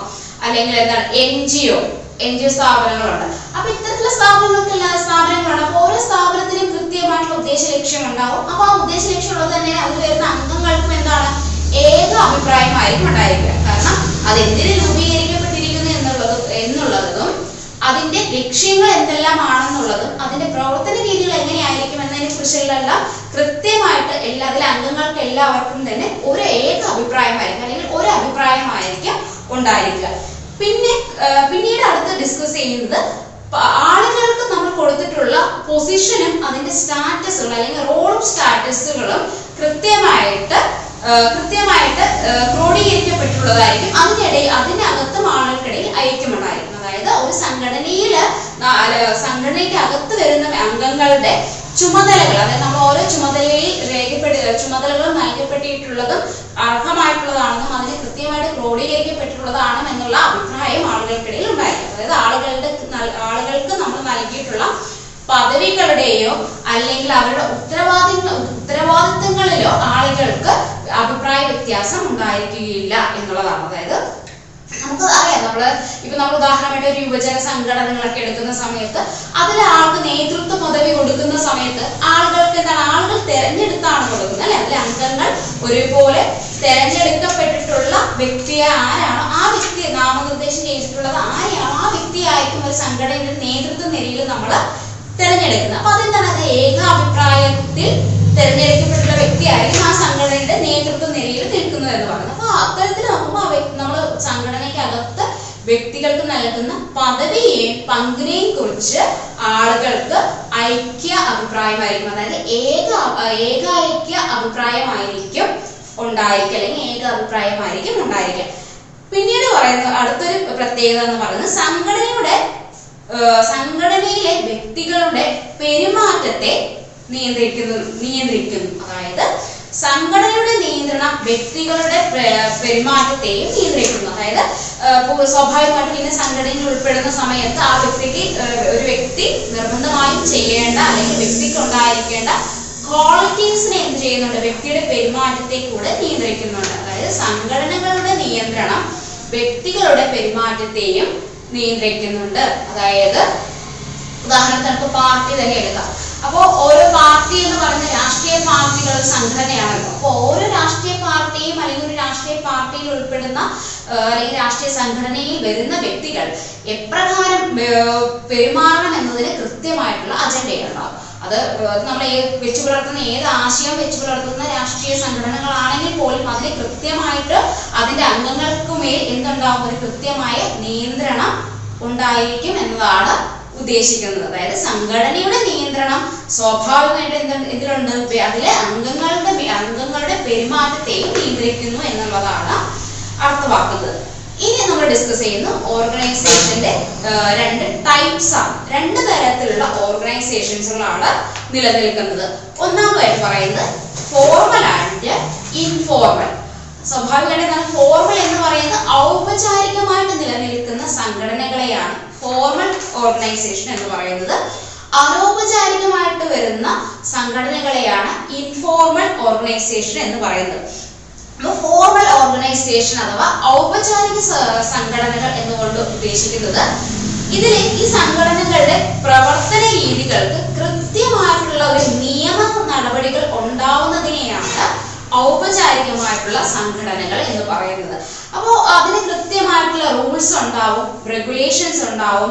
അതിൽ ഓരോ വ്യക്തിയും അതായത് നമ്മൾ നൽകിയിട്ടുള്ള റോൾസിന്റെ ഓരോ വ്യക്തിക്കും നൽകിയിട്ടുള്ള ഉത്തരവാദിത്തങ്ങളും കടമകളും കൃത്യമായിട്ട് റിട്ടേൺ ഡോക്യുമെന്റ് ആയിട്ട് എഴുതി തിട്ടപ്പെടുത്തിയിരിക്കും. അപ്പൊ അത് കൃത്യമായിട്ട് പരിപാലിക്കുക എന്നുള്ളത് ആ സംഘടനയിലെ ഓരോ വ്യക്തിയുടെയും ചുമതലയാണ്. അപ്പൊ കൃത്യമായ രീതിയിൽ അതിനെ നിറവേറ്റുക എന്നുള്ള നിറവേറ്റുക എന്നുള്ളത് ഓർഗനൈസേഷനിലെ ഫോർമൽ ഓർഗനൈസേഷനിലെ അംഗങ്ങൾക്ക് കൃത്യമായിട്ട് അത് പരിപാലിക്കേണ്ടതാണ്. അപ്പൊ അല്ലാത്ത പക്ഷം അതിനുള്ള പനിഷ്മെന്റ് അല്ലെങ്കിൽ മറ്റു തരത്തിലുള്ള ശിക്ഷാ ശിക്ഷ നിയമ നടപടികൾക്ക് ഇതിലെ അംഗങ്ങൾ വിധേയരാകും. അപ്പൊ ഫോർമൽ എന്ന് പറയുന്നത് കൃത്യമായിട്ട് ഔപചാരികമായിട്ടുള്ള ഒരു സംഘടനയാണ്. ഫോർമൽ ഫോർമൽ ഓർഗനൈസേഷൻ എന്ന് പറയുന്നത് കൃത്യമായിട്ടുള്ള റൂൾസിന്റെയും റെഗുലേഷന്റെയും അടിസ്ഥാനത്തിൽ വരുന്ന ഒന്നാണ്. അപ്പൊ അതുകൊണ്ട് തന്നെ അതിന് കൃത്യമായിട്ടുള്ള ഓരോ അംഗങ്ങൾ പെരുമാറേണ്ട രീതി അല്ലെങ്കിൽ അതിൽ നൽകപ്പെട്ടിട്ടുള്ള വ്യക്തികളുടെ ഉത്തരവാദിത്തങ്ങളും കടമകളും വ്യക്തികൾ വ്യക്തികൾ ചെയ്യാത്തത് പക്ഷം ആ വ്യക്തിക്ക് ഉണ്ടായേക്കാവുന്ന വ്യക്തിക്ക് വ്യക്തി നേരിടേണ്ടി വരുന്ന നടപടികൾ തീർത്തും എന്താണ് നിയമപരമായിട്ടുള്ള ഘടകങ്ങൾ. ഉദാഹരണത്തിന് ഫോർമൽ ഓർഗനൈസേഷന് ഉദാഹരണമാണ് ഗവൺമെന്റ് ഇൻസ്റ്റിറ്റ്യൂഷൻസ് എല്ലാം തന്നെ കൃത്യമായിട്ടുള്ള ഫോർമൽ ഓർഗനൈസേഷന് ഉത്തമ ഉദാഹരണമാണ്. അതായത് ഫോർമൽ ഗവൺമെന്റ് ഇൻസ്റ്റിറ്റ്യൂഷൻസ് മാത്രമല്ല നമ്മുടെ പ്രൈവറ്റ് ആയിട്ട് വരുന്ന ഘടകങ്ങളെല്ലാം കൃത്യമായിട്ടുള്ള നിയമസംഹിതകളോടുകൂടി പ്രവർത്തിക്കുന്ന എല്ലാ ഓർഗനൈസേഷനെയും നമുക്ക് എന്ത് വിളിക്കാം ഫോർമൽ ഓർഗനൈസേഷൻസ് പറയുന്നത്. ഒരു ചെറിയൊരു ഉദാഹരണമായിട്ടാണ് നിങ്ങൾ ഗവൺമെന്റ് ഇൻസ്റ്റിറ്റ്യൂഷൻസ് പറയുന്നത്. ഗവൺമെന്റിലുള്ള നോൺ ഗവൺമെന്റിലായിട്ട് വരുന്ന എല്ലാ സെക്ടേഴ്സിലും എന്താണ്? പ്രൈവറ്റ് ഇൻസ്റ്റിറ്റ്യൂട്ട് സെക്ടേഴ്സിലാണെങ്കിൽ പോലും കൃത്യമായിട്ട് അവിടെ പാലിക്കേണ്ട ഡ്യൂട്ടീസ് ആൻഡ് റെസ്പോൺസിബിലിറ്റീസ് ഉണ്ടാവും. അതിൽ ഓരോ അംഗത്തിനും അപ്പോൾ ഓരോ അംഗത്തിനുണ്ടാവും. അപ്പോൾ ഓരോ സംഘടനകളിലും അത് സംഘടനകളിലും നമുക്ക് കാണാനായിട്ട് കഴിയും. അതായത് ഓരോ ഓരോ ക്ലബുകളാണ് നമ്മൾ മുന്നോട്ട് വെക്കുന്നുണ്ടെങ്കിൽ ആ ക്ലബുകളിലും വ്യക്തികൾ പരിപാലിക്കേണ്ട അല്ലെങ്കിൽ ഓരോ സംഘടന യുവജന സംഘടനകളിലാണെങ്കിലും കൗമാര സംഘടനകളിലൊക്കെ ആണെങ്കിലും ഓരോ വ്യക്തികൾ പരിപാലിക്കേണ്ട അവിടുത്തെ നിയമം കൃത്യമായിട്ട് രേഖപ്പെടുത്തിയിട്ടുണ്ട്. വളരെ റിട്ടേൺ ആയിട്ട് അല്ലെങ്കിൽ രേഖപ്പെടുത്തി വെച്ചിട്ടുള്ള ഒന്നാണ് ഫോർമൽ ഓർഗനൈസേഷൻ എന്ന് പറയുന്നത്. അപ്പൊ അവിടെ കൃത്യമായിട്ടുള്ള ലക്ഷ്യങ്ങൾ ലക്ഷ്യങ്ങൾ ആ ഓർഗനൈസേഷൻ നിലനിൽക്കുന്ന ഓർഗനൈസേഷൻ ഏതാണോ അതിന്റെ ലക്ഷ്യങ്ങളും അതിന്റെ കടമകളും എല്ലാം കൃത്യമായിട്ട് ഡോക്യുമെന്റഡ് ആയിരിക്കും എന്നുള്ളതാണ് ഫോർമൽ ഓർഗനൈസേഷന്റെ പ്രത്യേകത. ഇനി നമ്മൾ അടുത്ത് ഡിസ്കസ് ചെയ്യുന്നത് ഇൻഫോർമൽ ഓർഗനൈസേഷൻ രണ്ട് ഓർഗനൈസേഷനാണ് നമ്മൾ ഡിസ്കസ് ചെയ്യുന്നത്. ഒന്ന് ഫോർമൽ രണ്ടാമത്തേത് ഇൻഫോർമൽ ഇൻഫോർമൽ ഓർഗനൈസേഷൻ എന്ന് പറയുന്നത് തീർത്തും ഇതിന്റെ ഓപ്പോസിറ്റ് നിൽക്കുന്ന ഘടന സംഘടനയാണ് ഇൻഫോർമൽ ഓർഗനൈസേഷൻ അതായത് ഇൻഫോർമൽ എന്ന് പറയുന്നത് തീർത്തും അനൗപചാരികമായിട്ടുള്ള ഘടകങ്ങൾ ഉൾക്കൊണ്ടുകൊണ്ട് നിലനിൽക്കുന്ന സംഘടനകളെയാണ് ഇൻഫോർമൽ ഓർഗനൈസേഷൻ എന്ന് പറയുന്നത്. അപ്പൊ ഇൻഫോർമൽ ഓർഗനൈസേഷന്റെ പ്രധാനമായിട്ട് വരുന്നതാണ് നമ്മുടെ എന്താണ് മതത്തിൽ വരുന്ന നമ്മുടെ വിശ്വാസങ്ങൾ ആചാര അനുഷ്ഠാനങ്ങൾ മൂല്യങ്ങൾ എന്ന് പറയുന്ന ഘടകനെയെല്ലാം നമ്മൾ ഇൻഫോർമൽ ആയിട്ടാണ് പറയുന്നത്. അതായത് ചില ഘടകങ്ങളിൽ അതുപോലെ തന്നെ നമ്മൾ സാമൂഹ്യപരമായിട്ട് വരുന്ന ചില ഇൻസ്റ്റിറ്റ്യൂട്ടുകളിൽ നമുക്ക് ചിലത് നമ്മൾ പെരുമാറുന്ന രീതികളാണ്. അപ്പൊ ഇതെല്ലാം ഇൻഫോർമൽ ആണ്. അതായത് നമ്മുടെ വിശ്വാസത്തിന്റെയും മൂല്യത്തിന്റെയും ആചാരാനുഷ്ഠാനത്തിന്റെയും മറ്റും അടിസ്ഥാനത്തിൽ മാത്രം നമ്മൾ പെരുമാറുന്ന ഇതുണ്ട് രീതികളുണ്ട്. അതായത് അവിടെ റിട്ടേൺ അല്ല. അല്ല അവിടെ ഇൻഫോർമൽ ഓർഗനൈസേഷനിൽ വരുന്ന ഘടകങ്ങളൊന്നും തന്നെ പരിപാലിക്കപ്പെടേണ്ടതാണ് എന്ന് എവിടെയും എഴുതി വെക്കപ്പെട്ടത് എഴുതി വെക്കപ്പെട്ടിട്ടുള്ളതല്ല. പക്ഷെ ആളുകൾ എന്ത് ചെയ്യുന്നു?